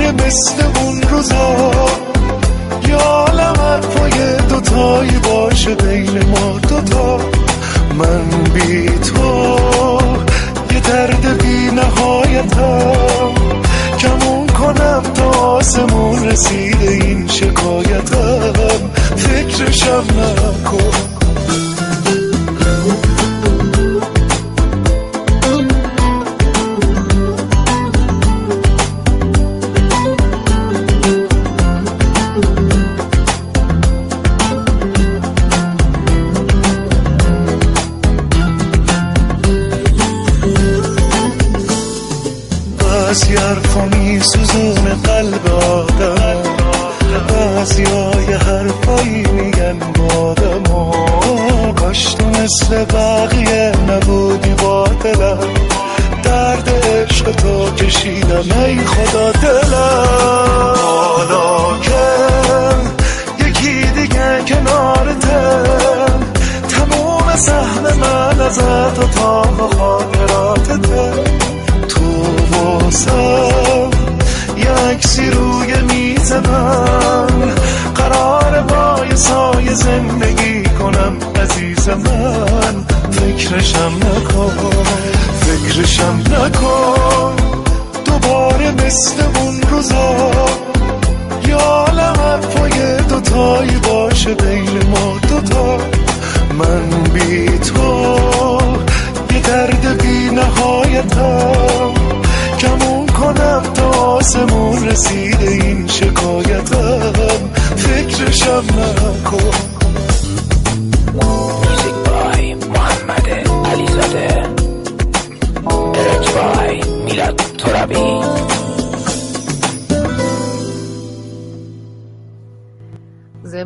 عرض سلام مجدد خدمت تمامی شنوندگانی که از طریق کست باکس، اینستاگرام، آپارات و سایت عصر پرداخت ما رو دنبال می‌کنن. امیدوارم که تا این لحظه از میزگرد امروز استفاده کرده باشید. من مجدد از حامی برنامه تشکر می‌کنم و به اطلاعتون میرسونم. داتیس آریان قشم، داتین ارائه کننده راهکارهای پردازش تراکنش راهکارهای بانکداری راهکارهای تحلیلی سازمانی بیمه امنیت بانکداری دیجیتال راهکارهای زیرساخت و خدمات مشاور است. داتین رویایی جز ارائه بهترین ها برای هموطنان در سر نداره. مردمی که بهترینند و سزاوار بهترین. خب جناب افتاده در خدمت شما هستیم با سوال بعدی از میهمانان گرامی برنامه. متشکرم خانم بحری متشکرم از نریشن زیبایی که گفتید. من با آقای تنها بحث رو جلو می‌برم. به جاهای خوب بحث رسیدیم. آقای تنها یه اتفاقی داره توش نظام بانکی میفته که البته خب از نظر قانونی واقعا بانک ها من تصمیم داشتم این بخش این بخش از برنامه رو یکی از دوستان حقوقدان رو خدمتشون باشیم. متاسفانه موفق نشدیم از دوستان کسی رو داشته باشیم روی خط. ولی من سوال پرسیدم ازشون که مثلا به عنوان مثال در وضعیت فعلی اگر کسی دچار خطا و فیشینگ بشه از مشتریان بانکی به دادگاه که شکایت می‌کنه حکم دادگاه چیست؟ در گذشته گذشته که میگم مثلا برای یک سال و نیم پیش بود که اگر مردم مراجعه می‌کردن دادگاه رأی به نفع مردم می‌داد و بانک باید جبران خسارت می‌کرد و خسارت مردم پرداخت می‌کرد. ولی در وضعیت کنونی گویا این اتفاق نمیفته و رأی به نفع بانک ها صادر می شود نکته که وجود داره منم مثل شما احتمالا قبول خواهم داشت که حالا بالاخره یه فردی یه اشتباهی می‌کنه به یو که می‌زنه دقت نمی‌کنه میره اطلاعات کارت بانکیشو میده و نفر سوء استفاده کننده از اون فضا استفاده می‌کنه حساب رو خالی می‌کنه. اما واقعا با, با توجه به اینکه الان فناوری ها پیشرفت کردن من یه مثال ساده بزنم برای اینکه موضوع رو راحت جا بندازم. فرض کنید من افتاده الان اینترنت بانک به عنوان مثال بانک ملت رو دارم حالا مشخصا بانک ملت رو میگم. دو ساعت پیش رفتم تو بقالی محلم خرید انجام دادم با کارت بانکی. بعد به فاصله دو ساعت بعد رفتم توی یه سایتی خرید کردم و یهو لوکیشن من مثلا از شهر تهران خورده آلمان. خب این فکر می‌کنم به واسطه فناوری این آی پی رو خود بانک اگر داشته باشه سرویسش رو بتونه اینو شناسایی کنه که آقا چی شد؟ یهو این بنده خدا از اینجا پاشد رفت اونجا تو این فاصله یکم چجوری میشه؟ مثال ساده ترش من سرویس جیمیل رو بزنم اشاره بکنم بهش یه سرویس ارائه دهنده ایمیل. شما دقت بکنید با هر دیوایس جدیدی با هر آی پی جدیدی بخواید وارد جیمیلتون بشید از شما تاییدیه می‌خواد. اگر البته تاییدیه دو مرحله ای رو خودتون فعال کرده باشید. تاییدیه دو مرحله می‌خواد که آقا خودت هستی یا نه چک می‌کنه باهات. ولی اینو ما تو نظام بانکی نداریم. اینجا وظایف نظام بانکی به واسطه ارتباطی که حالا با مشتریانشون دارن حالا حتی اسمش رو اگر بذاریم مسئولیت اجتماعی بانک ها اصلا فکر بانک ها به این موزل که به این شکل با استفاده از فناوری امنیت مشتریان خودشون رو افزایش بدن یا خیر؟ در خدمت شما هستیم. بفرمایید. سال خوبی مطرح کردین جناب آقای افتاده. بحث فیشینگ یک بحث در حوزه فراد دتکشن می گنجه و من یه نکته رو اشاره کنم اینکه سیستم بانکی اونجوری که به قول آقای عباس داده پرواکتیو باید نسبت به این مسائل برخورد کنه تا حالا برخورد نکرده. با توجه به شرایط کشور و وسع شناختی ما نسبت به ارائه خدماتمون به مشتریانمون معمولا به صورت passive فعال می‌کنیم. یعنی چی؟ ما الان فرض کن وضعیت امروز هر سیستم بانکی تو حوزه فیشینگ نگاه کنیم هم امروز که با هم دیگه داریم صحبت می‌کنیم اقدامات بسیار مؤثر خوبی در مقابله با فیشینگ صورت گرفته و از مشتریان محافظت میشه به نوعی.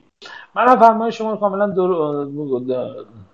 قبول دارم نسبت به این موضوع که به هر حال ما با یک قشتی از مشتریانی سر کار داریم که به خاطر میزان آگاهیشون نسبت به تکنولوژی و فناوری بایستی مورد حمایت قرار بگیرن و بهشون اطلاع رسانی بشه فرهنگسازی بشه آموزش داده بشه و موقعی که خدماتی دارن دریافت می‌کنن. اگر اتفاقات از این موارد پیش میاد که تراکنش به نظر مشکوک میشه لاقل یک هینتی به مشتری داده بشه.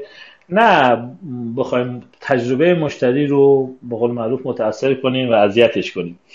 ما تو اوایل موقعی که این اتفاقات افتاده بود همین قضیه فیشینگ اتفاق افتاده بود من اینو به عنوان مثال همیشه مطرح می‌کنم. تصور کنیم که اصلا به صورت فیزیکی یک کسی یه مغازه ای رو تو یکی از خیابونای تهران بگیره و تابلوی بانک رو روش نصب کنه. و این تابلوی که نصب می‌کنه یه سری مشتری ها به صورت فیزیکی فریب بخورن برن درخواست یه سری خدماتی بکنن داخل اون بانک و از اطلاعات یا از پولی که می‌برن داخل اون شعبه فیک آسیب ببینن. آیا خود اون بانک برای محافظت از برند نباید رصدی داشته باشه مبنی بر اینکه مشتریانش به جای نادرستی مراجعه نکنن و در خطر نیفتن صد درصد من با این موضوع موافقم. حتما بایستی سیستم بانکی برای محافظت از برند خودش برای محافظت از با ارزش ترین معروف موجودیت این اکوسیستم که همون مشتری باشه که همه دور, خوش اون داریم بهش خدمات میدیم واسه کارهایی رو انجام بده. موضوع فراد دتکشن مطرح میشه که این بحث بحث بحث کسب و کاری هستش. دقیقا بقول فرمایش آقای دکتر صادقی آقای عباس زاده عباس جاد عزیز ما تو کشور تکنولوژی فناوری و دانش لازم مشکلی با این موضوع نداریم.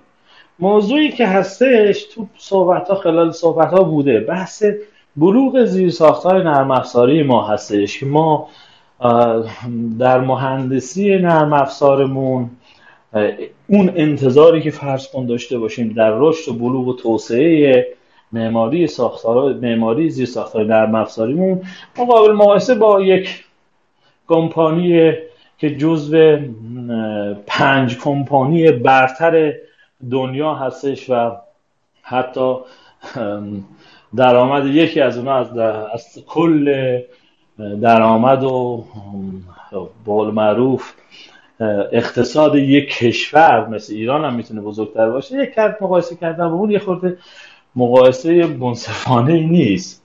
و ولی معنیش این نیست که ما نباید تو راه قدم بذاریم. و من فکر می‌کنم که اکثر بانک ها و کمپانی ها و شرکت هایی که دارن زیر ساختار نرم افزاری بانک ها رو دارن تولید و تهیه می‌کنن به این نکات توجه دارن و اتفاقای خوبی اخیرا هم داره میفته تو این سیستم.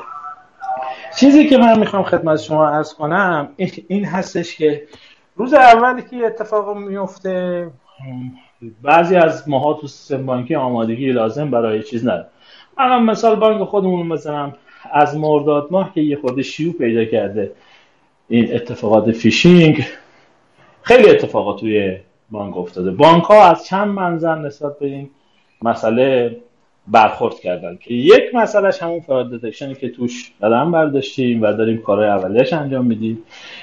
یه مسئله این تشکیل گروه های رسد برای این هست شناسایی و تشکیل پرونده های حقوقی و درخواست به هاستینگ ها و جاهای مختلف و اعتراضایی که به صورت کتفی و قانونی مطرح می‌کنیم که جلوی سایت ها گرفته بشه. تو حوزه فرهنگسازی تیم امنیت بانک دارن کار می‌کنن کلیپ می‌سازن فرهنگسازی می‌کنن آموزش میدن.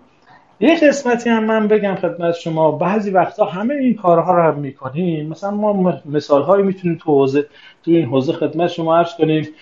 حتی مثلا فرض کن اس به مشتری داده میشه. میگه این OTP که من واسه شما فرستادم از طریق موبایل این مربوط به یه تراکنش نمی‌دونم به این مبلغ هستش می‌خواد واسه همچین زینفی ارسال بشه.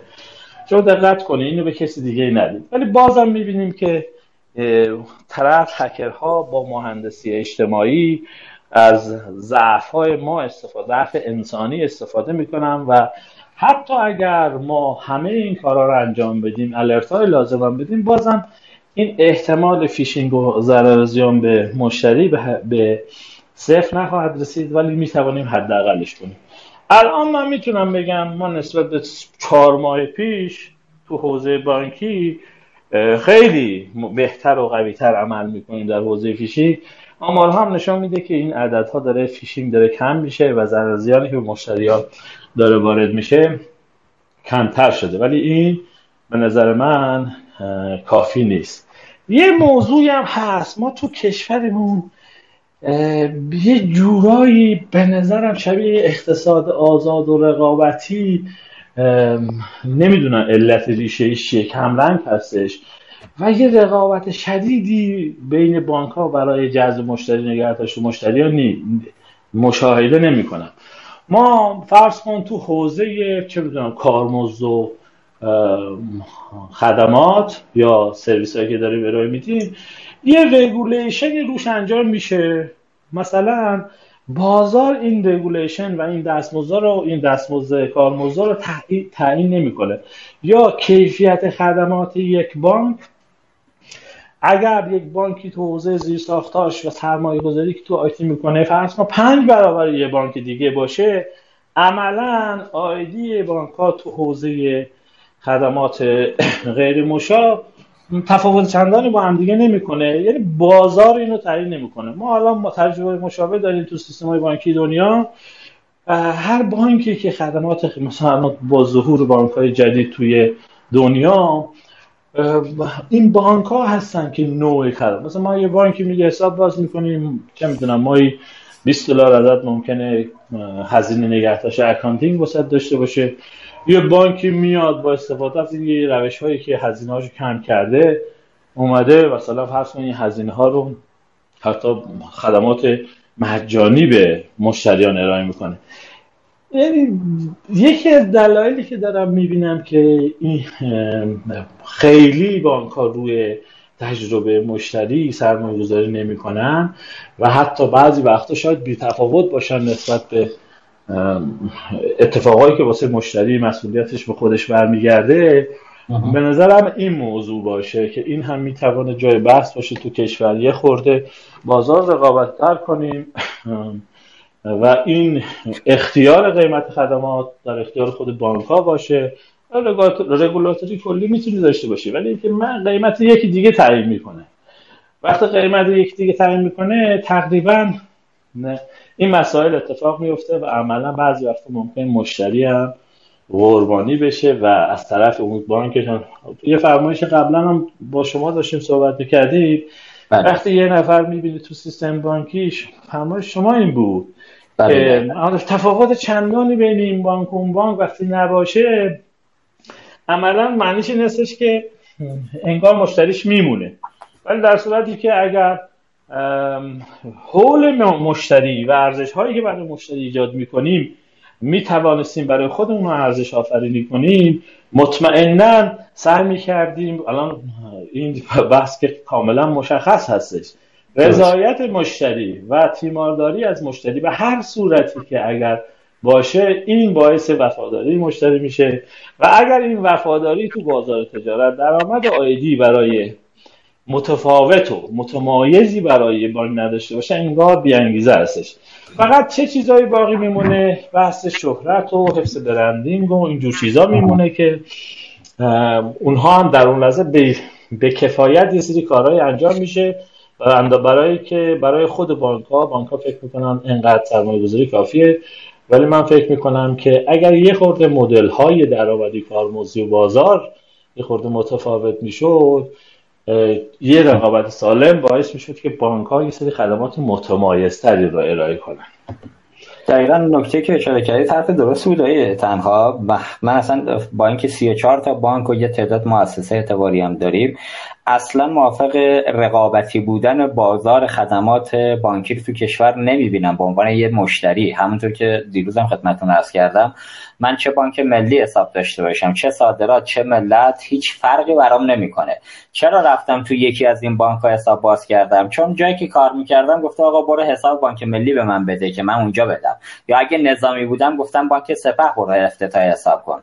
به این علت من اجبار داشتم توی افتتاح حسابم که کجا برم حساب افتتاح کنم. حالا توی ماجرای سپرده گذاری که میرم به تشخیص خودم کدوم بانک سود بیشتری میده اونجا حساب باز می‌کنم. اونجا که اصلا رفتم سرمایه گذاری کنم نرفتم خدمت بگیرم. ولی واقعا ما اگه سردر بانک های موجود رو عوض بکنیم هیچ خدمت اضافه به من نمیدن. به قول شما یکی از روش این بود که فضا رو آزاد میذاشتیم تو حوزه کسب و کاری. هر بانکی بتونه نرخ خدمات خودش رو بگیره. من اونجا می‌گفتم خب okay بانک X ارزانتر خدمت میده میرم می‌گیرم. یا کیفیتش بیشتر میرم اونجا می‌گیرم. ولی ما برای من سوال سالها صحبت از رتبه بندی نظام ارزشی بانک ها توی کشور مطرحه که بانک ها رو بانک مرکزی رتبه بندی کنه. شما تا حالا همچین خبری دیدید که بانک مرکزی رتبه بندی کرده باشه؟ خب چرا نمی‌کنه؟ بالاخره خود همین رتبه بندیه که آقا بانک X از موضوعات چه می‌دونم تو هر موضوعی این امتیاز رو گرفته ریزشم حتی بدن هیچ ایرادی نداره. من به عنوان مشتری یا صاحب کسب و کار می‌تونم برم حق انتخاب داشته باشم بر اساس اون برم. ولی بانک مرکزی هم به نظر من تو این حوزه هم وظایف شده درست انجام نمیده متاسفانه. من زیاده گویی نکنم. افتاده. من یه مثال خیلی ساده بزنم. آره، وقتی بانک بانک دولتی داریم به عنوان بانک ملی بله. فرض کن که منی که توی یه بانک دیگه کارمند رسمی یه بانک دیگه هستم هر سخن از اعتماد از نام بانک ملی میدارم اصلا نمی‌خوام تبدیل بانک ملی کنم ولی بله. در مجموع می‌خوام بگم که یه وقتی که یک بانکی مورد حمایت یک دولت قدرتمند هست و عملا سود و زیان توش اصلا مطرح نیست. بله. و میاد توی اسکوپ و افراز درآمدی بانک های خصوصی و نیمه خصوصی قرار می‌گیره.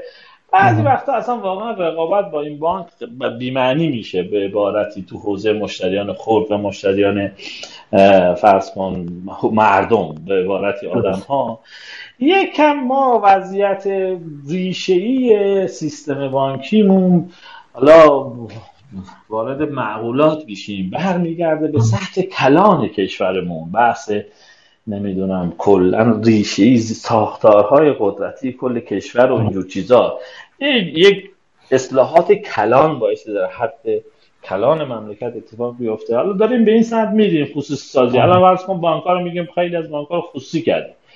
واقعا این بانک خصوصی نیستن و ما تو این سیستم مدیریتشون لاغر دستخوش سیستم مدیریت دولتی هستش و ما تو این وضعیت همه جای دنیا وقتی موضوع عرضه و تقاضا و بازار آزاد مطرح میشه خود بازار خودش رو تیوم می‌کنه و این رشد و فناوری و تکنولوژی میاد به کمک این سیستم ها و تجربه خوبی برای مشتری ایجاد می‌کنن.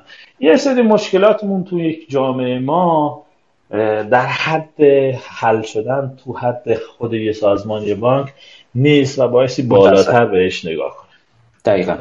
درد بزرگم اینجاست که تنها مثلا در ماجرای fraud detection بحث قمار رو هم اگه الان بخوایم بهش بپردازیم تو همین مبحث شما یه پیرزنی که مثلا توی یکی از روستاهای چه می‌دونم جنوب کشور زندگی می‌کنه حسابش رو میان اجاره می‌کنن به اسم اون میرن پولشویی انجام میدن تجمیع پول قمار انجام میدن.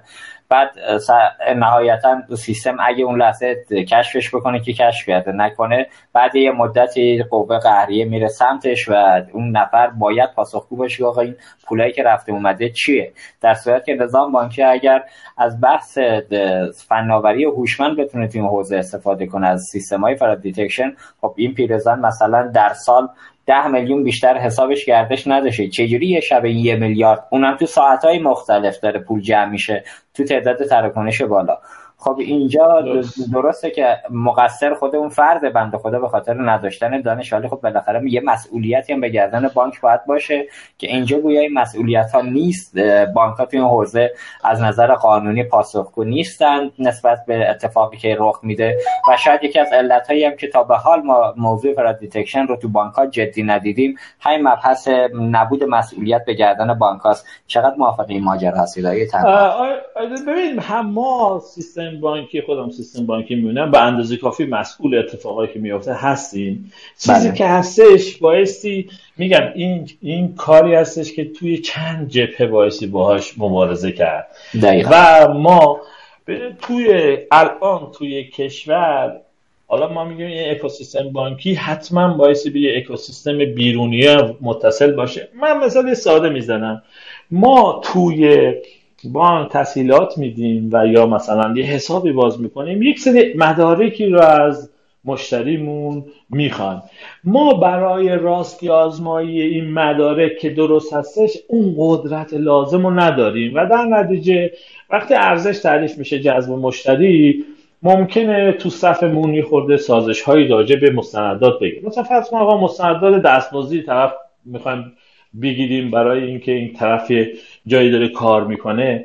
بانک همچین قدرت نداره که بره از همه اون سیستم ها استعلام کنه یا کنترل کنه که واقعا طرف مدارک شغلیشو به درستی به ما ارائه کرده.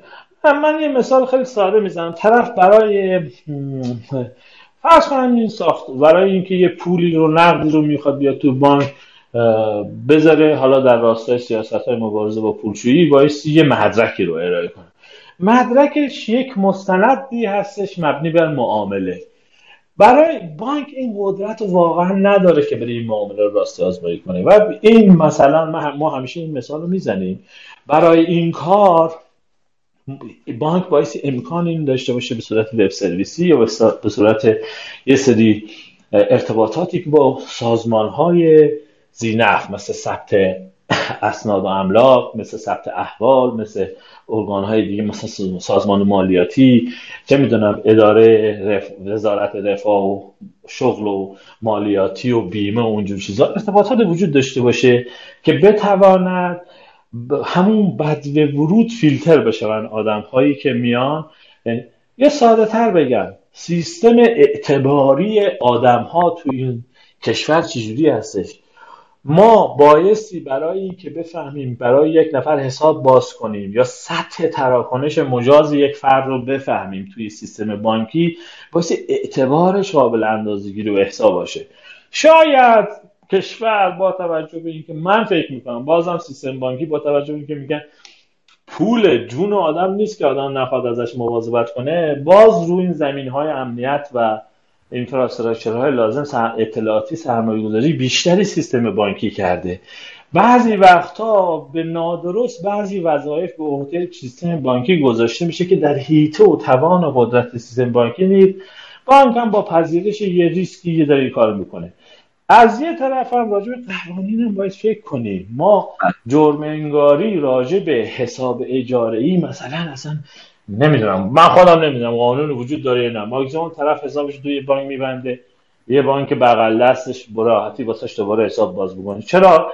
این حرکت نادرست اون در اجاره دادن حسابش تأثیر تو اعتبار این فرد نمی‌ذاره و کسی جای دیگه متوجه نمیشه.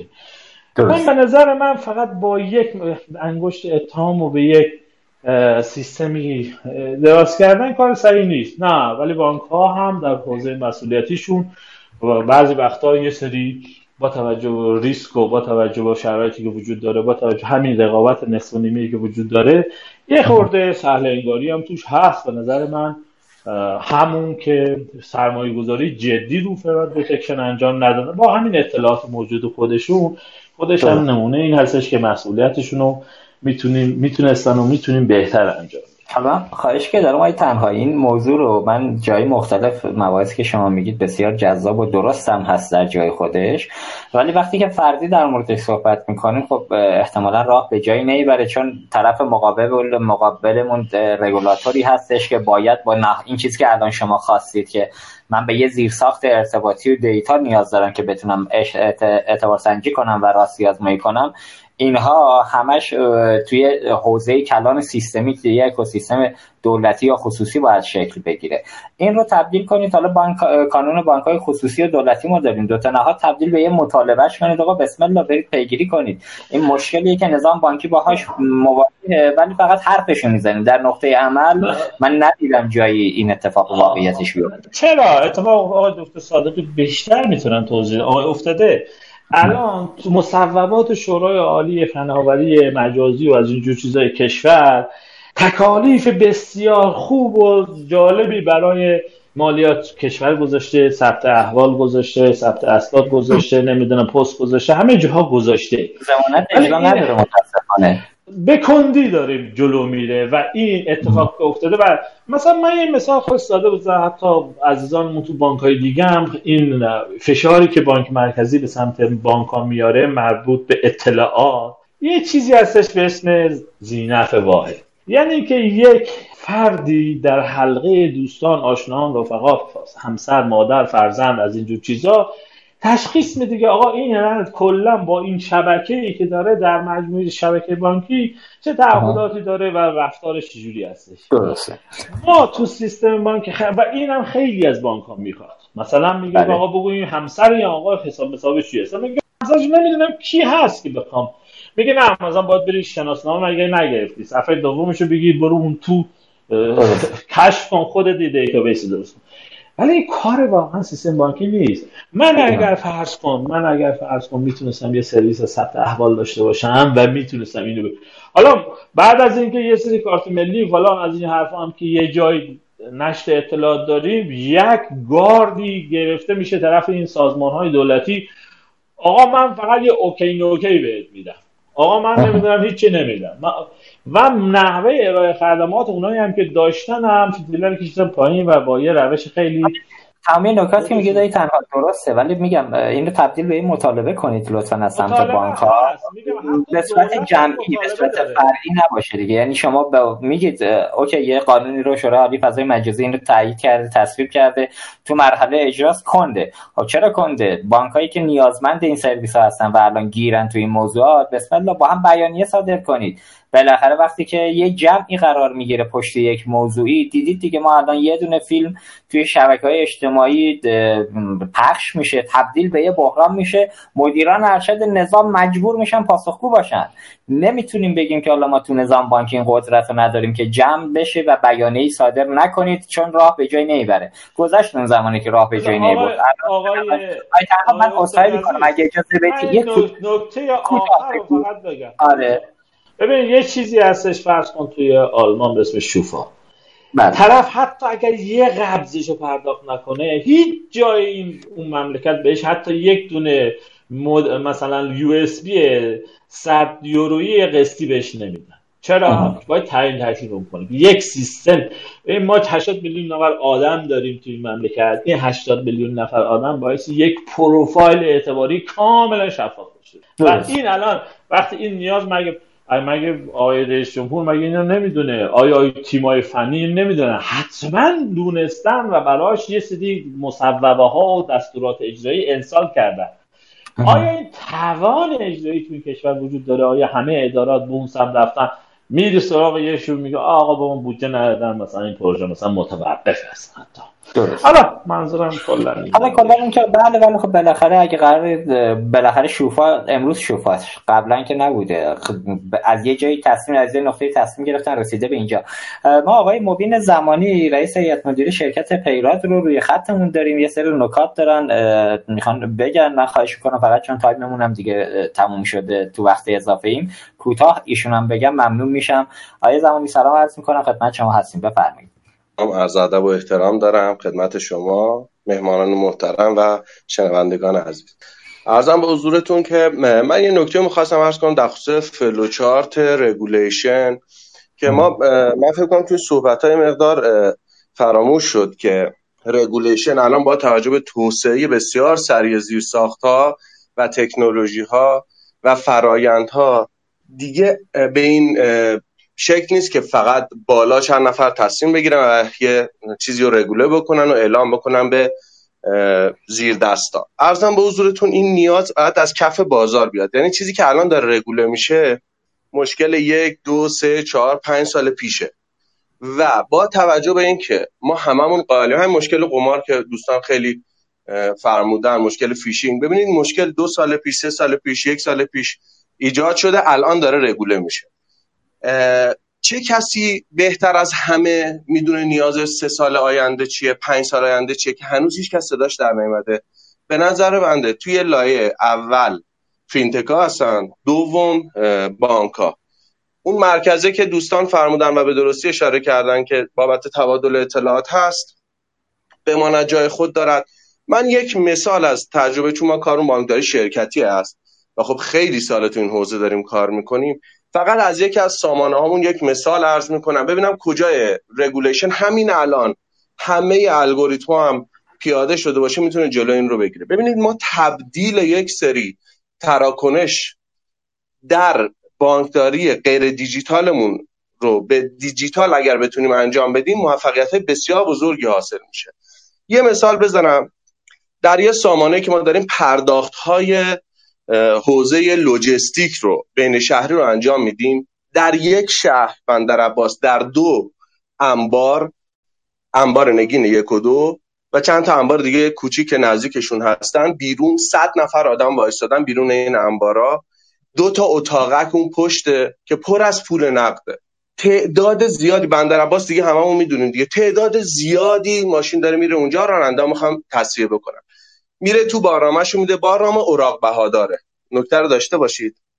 یا بارنامه رو بهش میگن نگهداری یه ماه دیگه بیا. یا یه چک بهش میدن که حالا با قوانین چک انشالله موضوع حل شده باشه. یا یه رسید ساده بهش میدن. هر کدوم از اینا دستش باشه بیاد بیرون. اون هفتاد نفر صد نفر آدمی که وایسادن بین 500 میلیون تومن تا یک میلیارد تومن پول نقد دستشون. یعنی اگه همه شنونده این پادکست فکر کنم الان بریم هفته هممون هم کار بانکی می‌کنیم. هفته دیگه برگردیم فکر نکنم 100 نفر 100 تا یه میلیارد میشه 100 میلیارد تومان پول نقد رو بتونیم بیاریم. اتفاق چیه؟ به راحتی دارن اینا رو می‌خرن از راننده 3 میلیون 5 میلیون 7 میلیون 8 میلیون و خودشون رو نقد می‌کنن. چون نقد شوندگیش بسیار قدرتش بالاست بارنامه و حالا اون چک و یا اون رسیده. خیلی خوب. اینو درصدی هم دیسکانت می‌کنن 5 درصد 10 درصد. این که حالا مشکلات خودش رو داره. این پول نقد روی داشبورد راننده را میفته شروع می‌کنن پرداخت می‌کنه به سوپرمارکت. میره بار بعدیشو می‌زنه. 12 درصد مثلا تا 14 درصد هزینه شرکت باربری میده. میره غذا می‌خوره میره گازوئیل می‌زنه. تمام شد. به یعنی اصلا شبکه قمار در مقابل همین دوتا انبار چند تا انباری که کنار همن اصلا پولشویی اتفاق نمیفته. چطور میشه از دوتا کپری که و دوتا اتاقکی که باور بفرمایید با همین چیز خورما از این برگاه خورما درست کردن. هر روز جابجا جا میشه این اتاقکه. و این میزان پول نقد از اینا در میاد. این چیزی که به چشم خودم توی آرندی دیدم. من می‌خوام ببینم این تراکنش ها رو کی باید رصد بکنم به خاطر همین میگم میگم اگر یه جایی باشه که دوستان می‌تونن تجربهشون رو اشتراک بگذارن. مخصوصا تو بانکداری شرکت ما بسیار مشکل داریم. حالا ریتیل که هممون شناسایی کردیم خیلی سال شناسایی که ولی تو بانکداری شرکتی متاسفانه خیلی کم کار شده و سامانه هم نداریم. ما اگر بانک ها مدعی که بانکداری شرکتی دارن انجام میدن خدماتشون کپی همه. باز همون بحث switching cost و اینها که دوستان خیلی بحث مفصلیه. ما تو کشور مختلف که کار می‌کنیم همیشه این مد نظرمونه. ولی خب واقعا این این تراکنش هایی که یه نمونه کوچیکش عرض کردم کجا میشه؟ handle بشه و حل بشه و به اطلاع رگولاتور برسه و یه راه حل فینتک ها بیاد مورد بررسی قرار بگیره. خیلی ممنون از همه عزیزان. ببخشید پر حرفی کردم.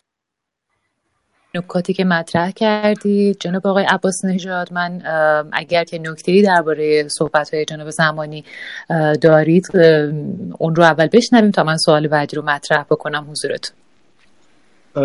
توضیح که آقای زمانی دادن بیشتر تو حوزه در امنیت فرایندی بود. کمی امنیت سایبری نبود. من خیلی متخصصش نیستم. صورت مسئلهشون قطعا همه دوستان و بنده هم متوجه شدیم. ولی اینکه راه حلش چیه فکر می‌کنم تو حوزه نیستش که من بتونم اظهار نظر بکنم. و ولی خب در اینی که یک نقطه مشترکی برای به اشتراک گذاری تجربیات وجود داشته باشه و اونجا بشه این اتفاقات بیفته به نظر من خیلی خوبه حتما باید اتفاق از شما.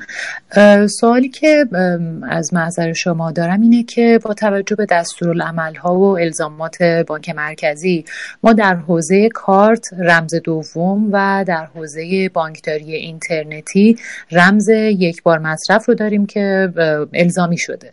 اما خب کماکان شاهد سوء استفاده و تقلب تو این حوزه هستیم. از نظر فنی چطور چنین چیزی امکان پذیره و راه حلی که شما براش دارید چیه؟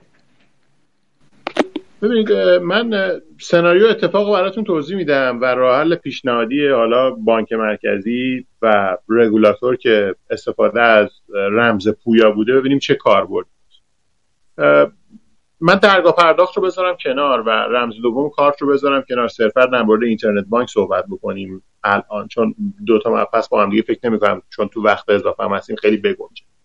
ببینید در مورد اینترنت بانک با الزامات و دستورالعمل های بانک مرکزی و در درخواست مدعی العموم و دادستان رمز دوم برای پرداخت های برای صفحات بانکداری اینترنتی الزامی شده. خب طبیعیه. پس باید به جز رمزی که داره استفاده می‌کنه یک رمز یک بار مصرف هم براش پیامک بشه یا حالا از هر بستر دیگه دستش بشه و ازش استفاده بکنه این اتفاق برای یکی دو ماهی اتفاق خوب بود شاید بیشتر برای سه چهار ماهی اتفاق خوب ولی بلا فاصله بعدش نفوذگرا و سوء استفاده کنندگان و متقلبان راه جدیدی پیدا کردن. راهش چیه؟ راهش اینه که سرویس رو پراکسی بکنن. من همین الان داشتم آمار رو نگاه می‌کردم. ما در سامانه متمرکزی که داریم داریم فیشینگ رو تشخیص میدیم. از ساعت پنج صبح همین امروز تا الان سه تا سایت phishing up شده که هنوز هم در فیلترها در هیچ کدوم از فیلترها با توجه که روز تعطیل فیلتر نشده. و در حقیقت 11 بار تبلیغ فیشینگ نمایش داده شده در گوگل که عدد بزرگی است. حالا میشه با یک ذریبی تشخیص داد که چقدر از اینا قربانی گرفتن و هر کدوم از قربانی ها چه اتفاقی براشون با توجه به اطلاعاتی که از گذشته و این نکته چیه از نظر فنی؟ روش این گونه است که نفوذگر میاد عینا صفحه بانک رو پراکسی می‌کنه یه تبلیغ گوگل می‌ذاره برای مثلا فرض بکنید بانک سپه. هر کی برای بانک سپه یا اینترنت بانک سپه search می‌کنه توی اولین جواب جستجویی که می‌بینه تبلیغ گوگل رو می‌بینه. بدون اینکه توجه بکنه این لینک اصلی بانک نیست و این تبلیغ گوگل چون اولین نمایش بوده. کلیک می‌کنه روش. صفحه آشنای بانک سپه همیشگی رو می‌بینه. صفحه هم HTTPS با اینی که با domain fake ی داره نمایش داده میشه ولی صفحه هم کاملا HTTPS هست. و یوزرنیم پسوردش رو می‌زنه کپچار هم می‌زنه. همه همه میاد روی سایت کلاهبردار کلاهبردار میفرسته به بانک به صورت اتوماتیک با استفاده از ربات. بعد اسمس ارسال میشه. اسمس برای کاربر واقعی ارسال میشه. کاربر اینو وارد می‌کنه اطلاعات ارسال میشه دوباره به سایت کلاهبردار. سایت کلاهبردار همون رو برای بانک ارسال می‌کنه و کاربر لاگین میشه تو بانک. از این لحظه بعد کلیه فرایندها در اختیار هکر و می‌تونه ازش استفاده بکنه. و خب طبیعتا می‌تونه بعدش هم درخواست انتقال وجه بکنه درخواست انتقال وجه داخلی بکنه درخواست ساتنا بکنه یا هر خدمات بانکی دیگه استفاده بکنه. و اون کاربری که اینجا اشتباه رو انجام داده احتمالا دوباره هم اسمس بعدی رو برای توی پنل وارد می‌کنه و با توجه اینکه پنل کلا پنل پراکسی شده کلاهبرداره کل اطلاعات در اختیار کلاهبردار قرار می‌گیره و تراکنش ها انجام میشه با این روش عملا استفاده کردن از رمز یک بار مصرف برای خدمات کارایی خودش رو به مقدار زیادی از دست میده. چه نتیجه ای اتفاق میفته؟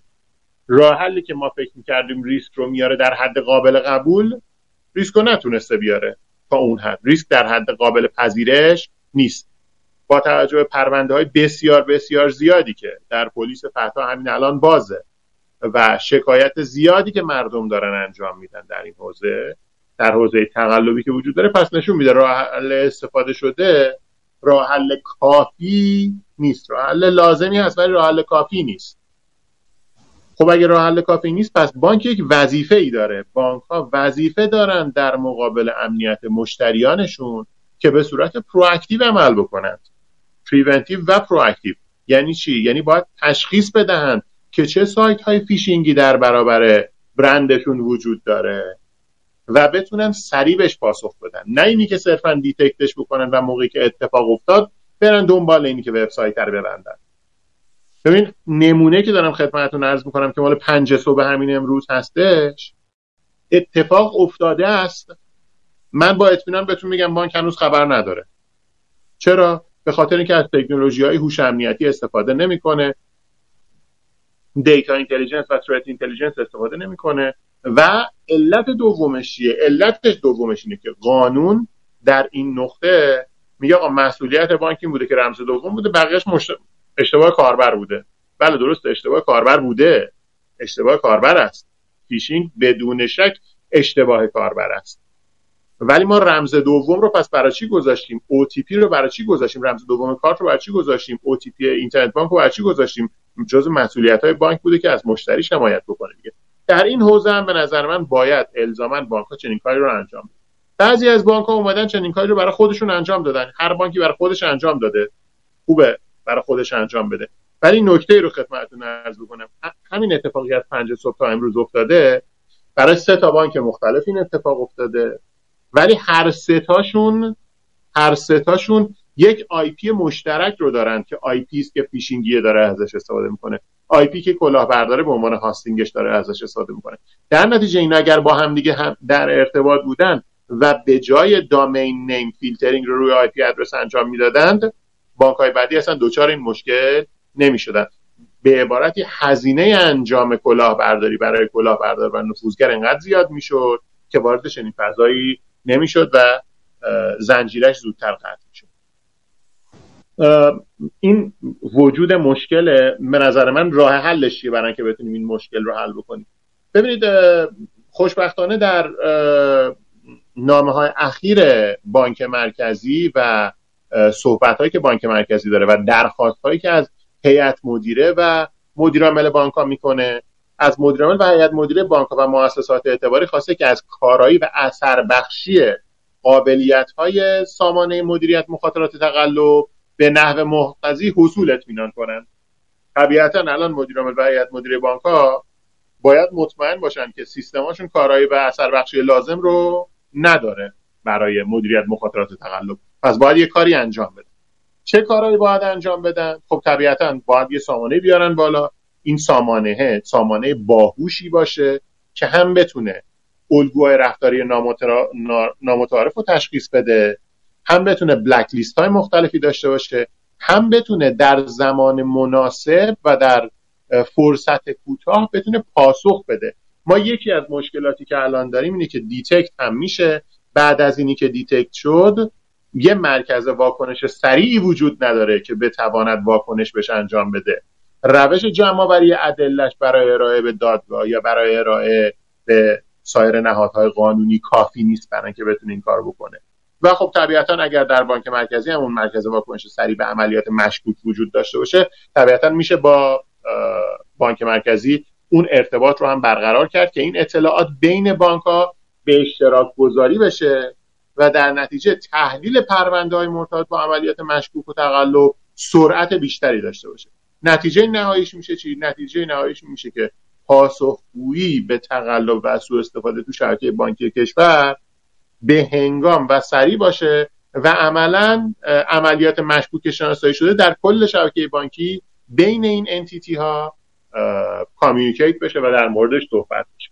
من پیشنهادم اینه که واقعا همه بانک ها توی کشور ما امنیت مشتری براشون اولویت بیشتری پیدا بکنه. ببینید امنیت زیر ساخت های بانک یک مسئله است. میشه امنیت سایبری امنیت سیستم های بانکی از منظر فرایندهاشون و مبتنی بر ریسک یک مسئله دیگه است که باید یه مقداری کسب و کاری تر بهش پرداخته بشه.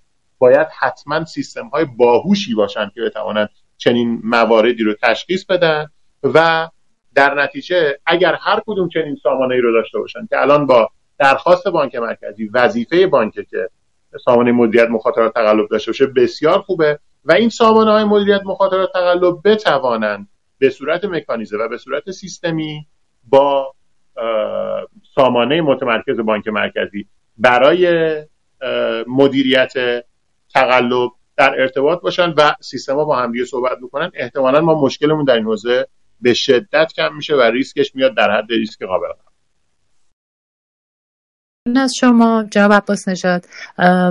آقای صادقی توضیحات آقای عباس نژاد رو شنیدیم. به نظر حضرت عالی وظیفه بانک مرکزی و مراکز رسیدگی به رخداد تو این حوزه چیه؟ چرا بانک ها تو این حوزه با هم هماهنگ نیستن و از تجربیات هم استفاده کافی نمی‌کنن فقط خواهشم اینه که چون به پایان برنامه نزدیک میشیم خلاصه پاسخ بدید و در نهایت هم با شنوندگان برنامه خداحافظی رو داشته باشید.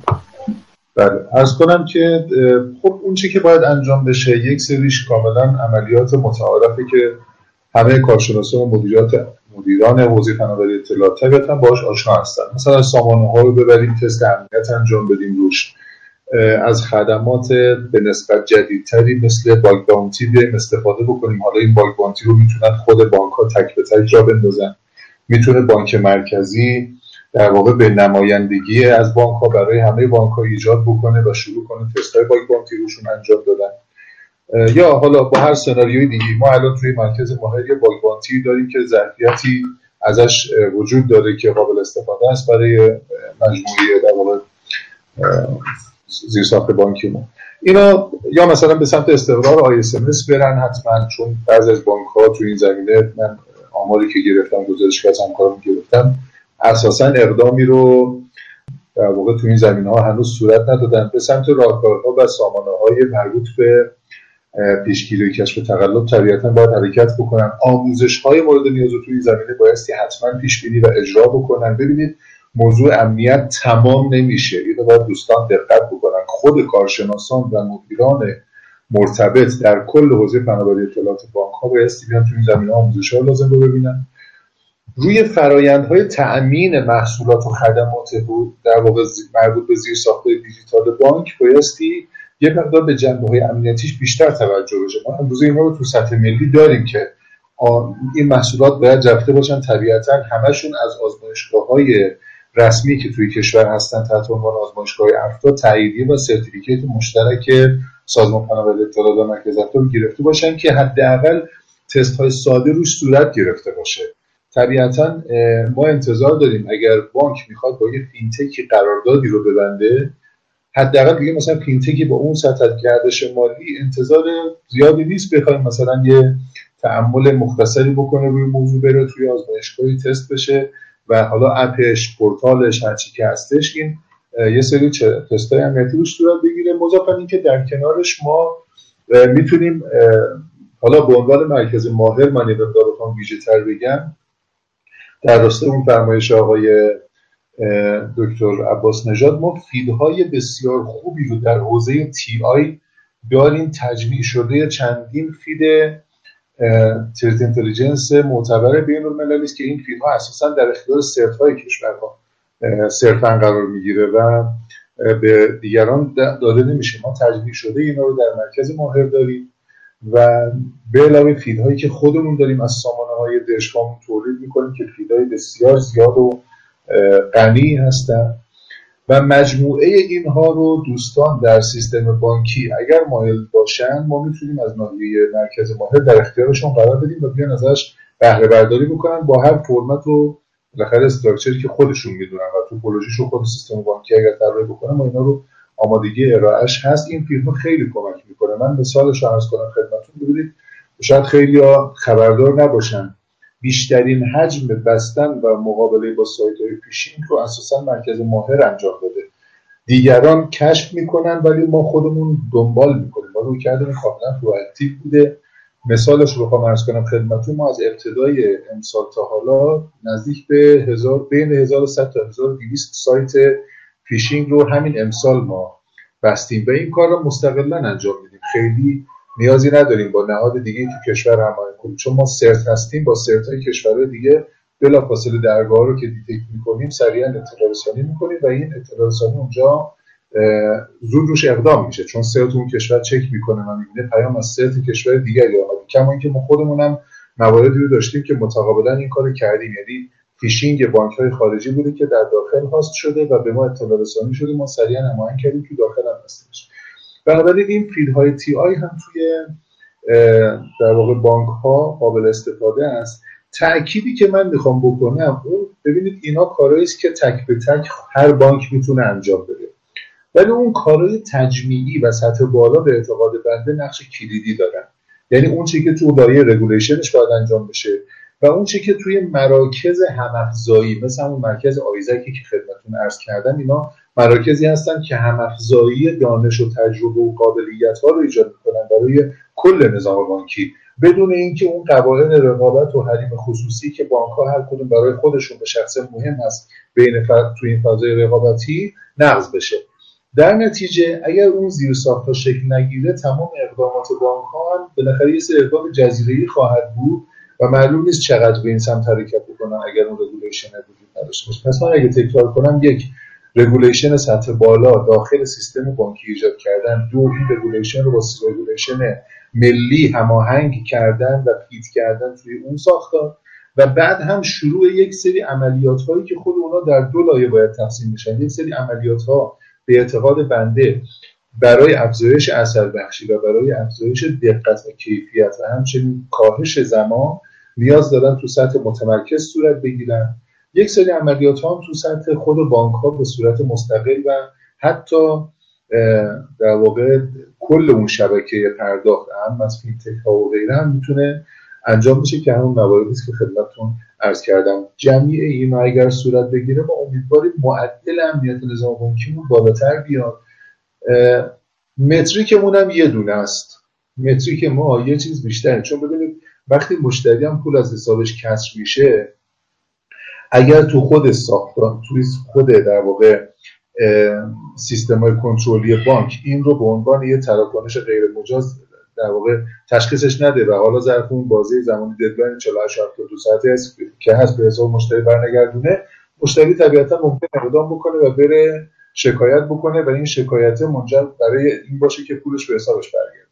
پس بنابراین یه متریک خیلی واضح و مشخص ما اینجا داریم از اثر بخشی جمع این اقدام با هم دیگه. اونم تعداد پرونده هایی که در حوزه شکایت از بانک ها و نظامات پرداخت در دادسرا جوانگایانی میاد تشکیل میشه در ماه. مثلا می‌تونیم شاخص اینطوری با هم دیگه توافق کنیم تعریف کنیم از الان ماه به ماه اینو مانیتورش کنیم ببینیم وضعیت به چه سمتی داره پیش میره. نشون میده که آیا جهت حرکتمون درسته یا نه. و آیا اقداماتی که داریم می‌کنیم اثر بخش هست یا خواهش می‌کنم اگر من خیلی ممنونم از این جلسه بسیار خوبی که ترتیب دادید و به شخصه واقعا استفاده کردم از این فضا و امیدوارم اون چی که گفتیم اگر خوب بود مورد استقبال دوستان قرار بگیره و ایشالا در عمل دنبال بشه و اگر هم که ایرادی داشت حتما ایرادات در واقع نظراتمون رو به ما منعکس بکنن که اصلاح بکنیم چون بالاخره اینا مسئله است که ما روش کار می‌کنیم دنبال می‌کنیم.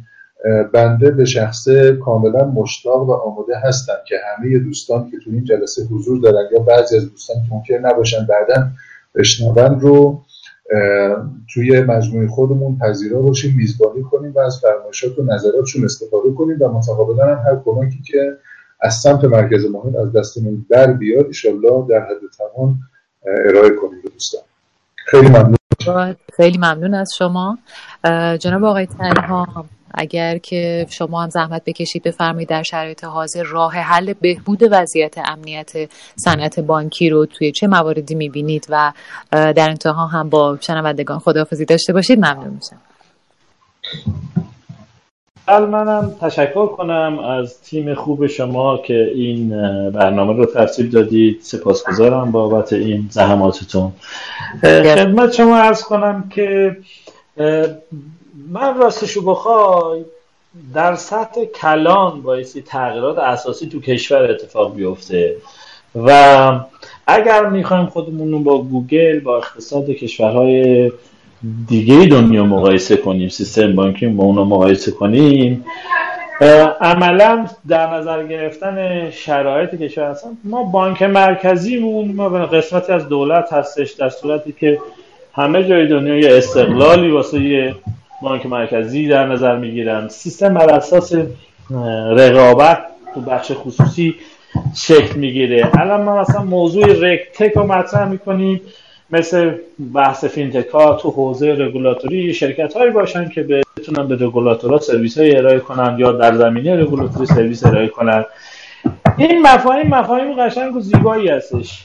ولی وقتی که ما توی یک کلا توی کشوری داریم زندگی می‌کنیم که قسمتی عمده ای از سیستم دولتی هستش و حتی شرکت هایی که به اسم بخش خصوصی دارن فعالیت می‌کنن به نوعی وابسته به دولتی هستن. اکثر این پروژه ها توی این حوزه شبیه پروژه هایی با بودجه محدود میشه و بازار توش تأثیر گذار نیست و اون اتفاق اساسی که باید بیفته نمیفته توش. من به خاطر همین تنها چیزی که به ذهنم می‌رسه این هستش که توصیه که دارم واسه هر کدوم از این علمان ها سیستم ها بانک ها اینها تو اسکوپ خودشون استاندارد کار کنن و برای ارتقاء افزایش ضریب امنیت خودشون و حفظ و حراست از اطلاعات و ارائه تجربه خوب و امن به مشتریانشون تلاش کنن. تنها توصیه هم به خودمون هستش که خودمون بهتر عمل کنیم پراکتیو عمل کنیم. ولی عملا اگه بخوام تو این, اکو، این اکوسیستم یک جریان زندگی امن واسه مشتریان جاری بشه یه تغییرات خیلی بنیادی باعث تو کشور اتفاق بیفته. اونم حالا حالا اتفاق نمیفته به نظر من. در نتیجه توصیه این هستش که هر کی کار خودش رو درست انجام بده سعی کنه روز به روز بهتر بشه تو چرخه امنیت. ممنونم از حضور همه عزیزان که گوش دادن به صحبت های ما. تشکر می‌کنم از شما خانم مجدی و آقای افتاده عزیز و تیمشون و مهمانان عزیز که استفاده کردیم از صحبتاشون خداحافظی می‌کنم با همتون بزرگوار هستید. جناب آقای عباس نژاد از نظر حضرت عالی چه اقدامی باید انجام بشه که وضعیت امنیت صنعت بانکی بهبود پیدا بکنه؟ این نکته رو هم شما به عنوان نکته پایانی بفرمایید و بعد خدافزی با شنوندگان رو داشته باشید خیلی ممنون. من در تکمیل فرمایشات دوستان پیشنهاد می‌کنم که شاید ما شرکت های به اسم RegTech توی حوزه صنعت بانکی به شکل مشخص الان نداریم. ولی برای شرکت های دانش بنیان و توان تخصصی خیلی خوبی در کشورمون وجود داره که می‌تونه به کسب و کارها کمک بکنه که compliance بیشتری با regulation ها داشته باشن و عملا بتونن به مشتریانشون هم کمک بکنن که دچار مشکل نشن. من پیشنهاد می‌کنم از این توان تخصصی استفاده بشه سرمایه گذاری بشه هم سمت دولت و رگولاتور و بانک مرکزی هم سمت بانک ها و مجموعه های مالی و حتی فینتک ها برای اینی که بتونیم امنیت بهتری برقرار بکنیم در صنعت پرداخت و در صنعت بانکی کشور. و ما آماده ایم که این کار رو بکنیم و مطمئنم این توان به خوبی در کشورمون. وجود من هم خیلی تشکر می‌کنم از جنابالی و آقای افتاده و مهمان های عزیزتون و از دوستانی که زحمت کشیدن و آنلاین بودن روز جمعهشون و مسیج های متعددی من گرفتم که تشکر کردم. خیلی ممنون از دوستانی که حضور داشتن. امیدواریم که بتونیم امنیت صنعت بانکی کشورمون رو هر روز به بهتر بکنیم. انشالله جناب آقای افتاده نکته پایانی حضرت علی رو هم میشنویم. ممنون. خواهش می‌کنم. مرسی از شما. من از مهمانان حاضر آقای صادقی آقای عباس نژاد و آقای تنها تشکر می‌کنم. مرسی که وقتشون رو در روز تعطیل در اختیار ما قرار دادن. ما نیم ساعت هم از وقت معمولمون بیشتر تایم گرفتیم از دوستان. واسطایی می‌کنم بابت این موضوع. انشالله که تونسته باشیم اطلاعات دقیقی رو تو این حوزه در اختیار عزیزان و شنوندگان گذاشته باشیم مفید, مفید فایده واقع شده باشه. فقط من خواهش که دارم بازم همیشه تاکید می‌کنم بانک مرکزی ما از حوزه اطلاع رسانی اخبار خودش رو خارج کنه به حوزه اجرا بپردازه. من نمی‌دونم چرا در حوزه اجرا دوستان البته که حالا اجرا منظورم این نیستش که بیان باز وسط اجرا قرار بگیرن خودشون بشن رقیب بخش خصوصی منظورم نیست. اون جایی که وظایف حاکمیت و نظارتیشون هست رو به دقت بیشتری دنبال بکنن تا ما با وقایع شبیه به این مواجه نشیم که حالا یه یه حجمه به خاطر کاری که رسانه های حالا خارجی استارت کردن و ورود پیدا کرد توی رسانه های داخلی ما و قمار امروز صحبت از قمار تو هر رسانه‌ای داره انجام میشه. از این فضاها خودشون رو دور کنن لطفا امیدوارم بانک با استفاده از فناوری های هوش مصنوعی و امکاناتی که فناوری در اختیارشون قرار میده در حوزه امنیت بالاخره بانکداری دیجیتال قرار خدمت های جدیدی به مردم ارائه بده. تو حوزه امنیت هم بتونن استفاده کنن. من بیش از این زیادی گویی نمی کنم ممنون از همگی. مرسی که ما رو دنبال کردید. یک هفته دیگه انشالله هفته بعد مجدد خدمت شما خواهیم بود. با امید خدا روزگار بر شما خوش. تنتون سلامت. خدا نگهدار همگی.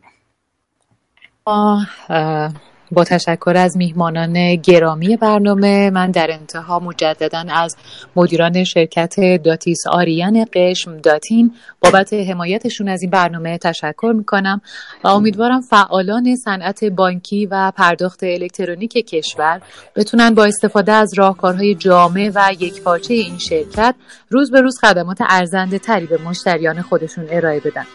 امیدوارم امروز هم تونسته باشیم در این میزه گرد جذاب با حضور آقایان دکتر ابوالقاسم صادقی معاون امنیت سازمان فناوری اطلاعات دکتر حامد تنها مدیرعامل شرکت بهسازان ملت و دکتر علی عباس نژاد مدیرعامل گروه شرکت های کهکشان.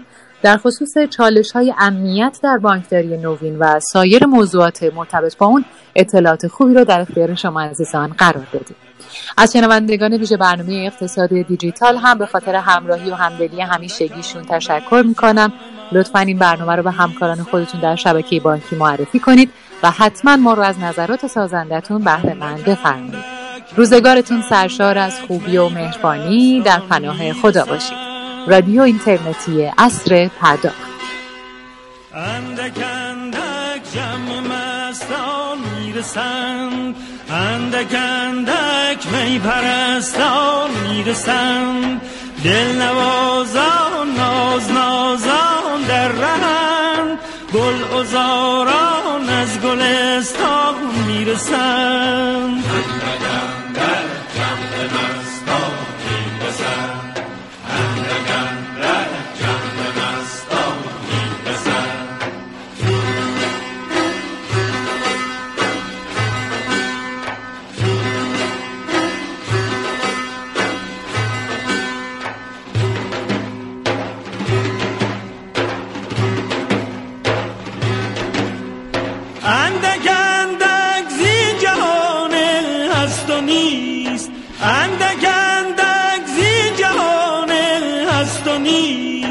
نیستان رفتند و هستان می‌رسن. سر خموش کردم که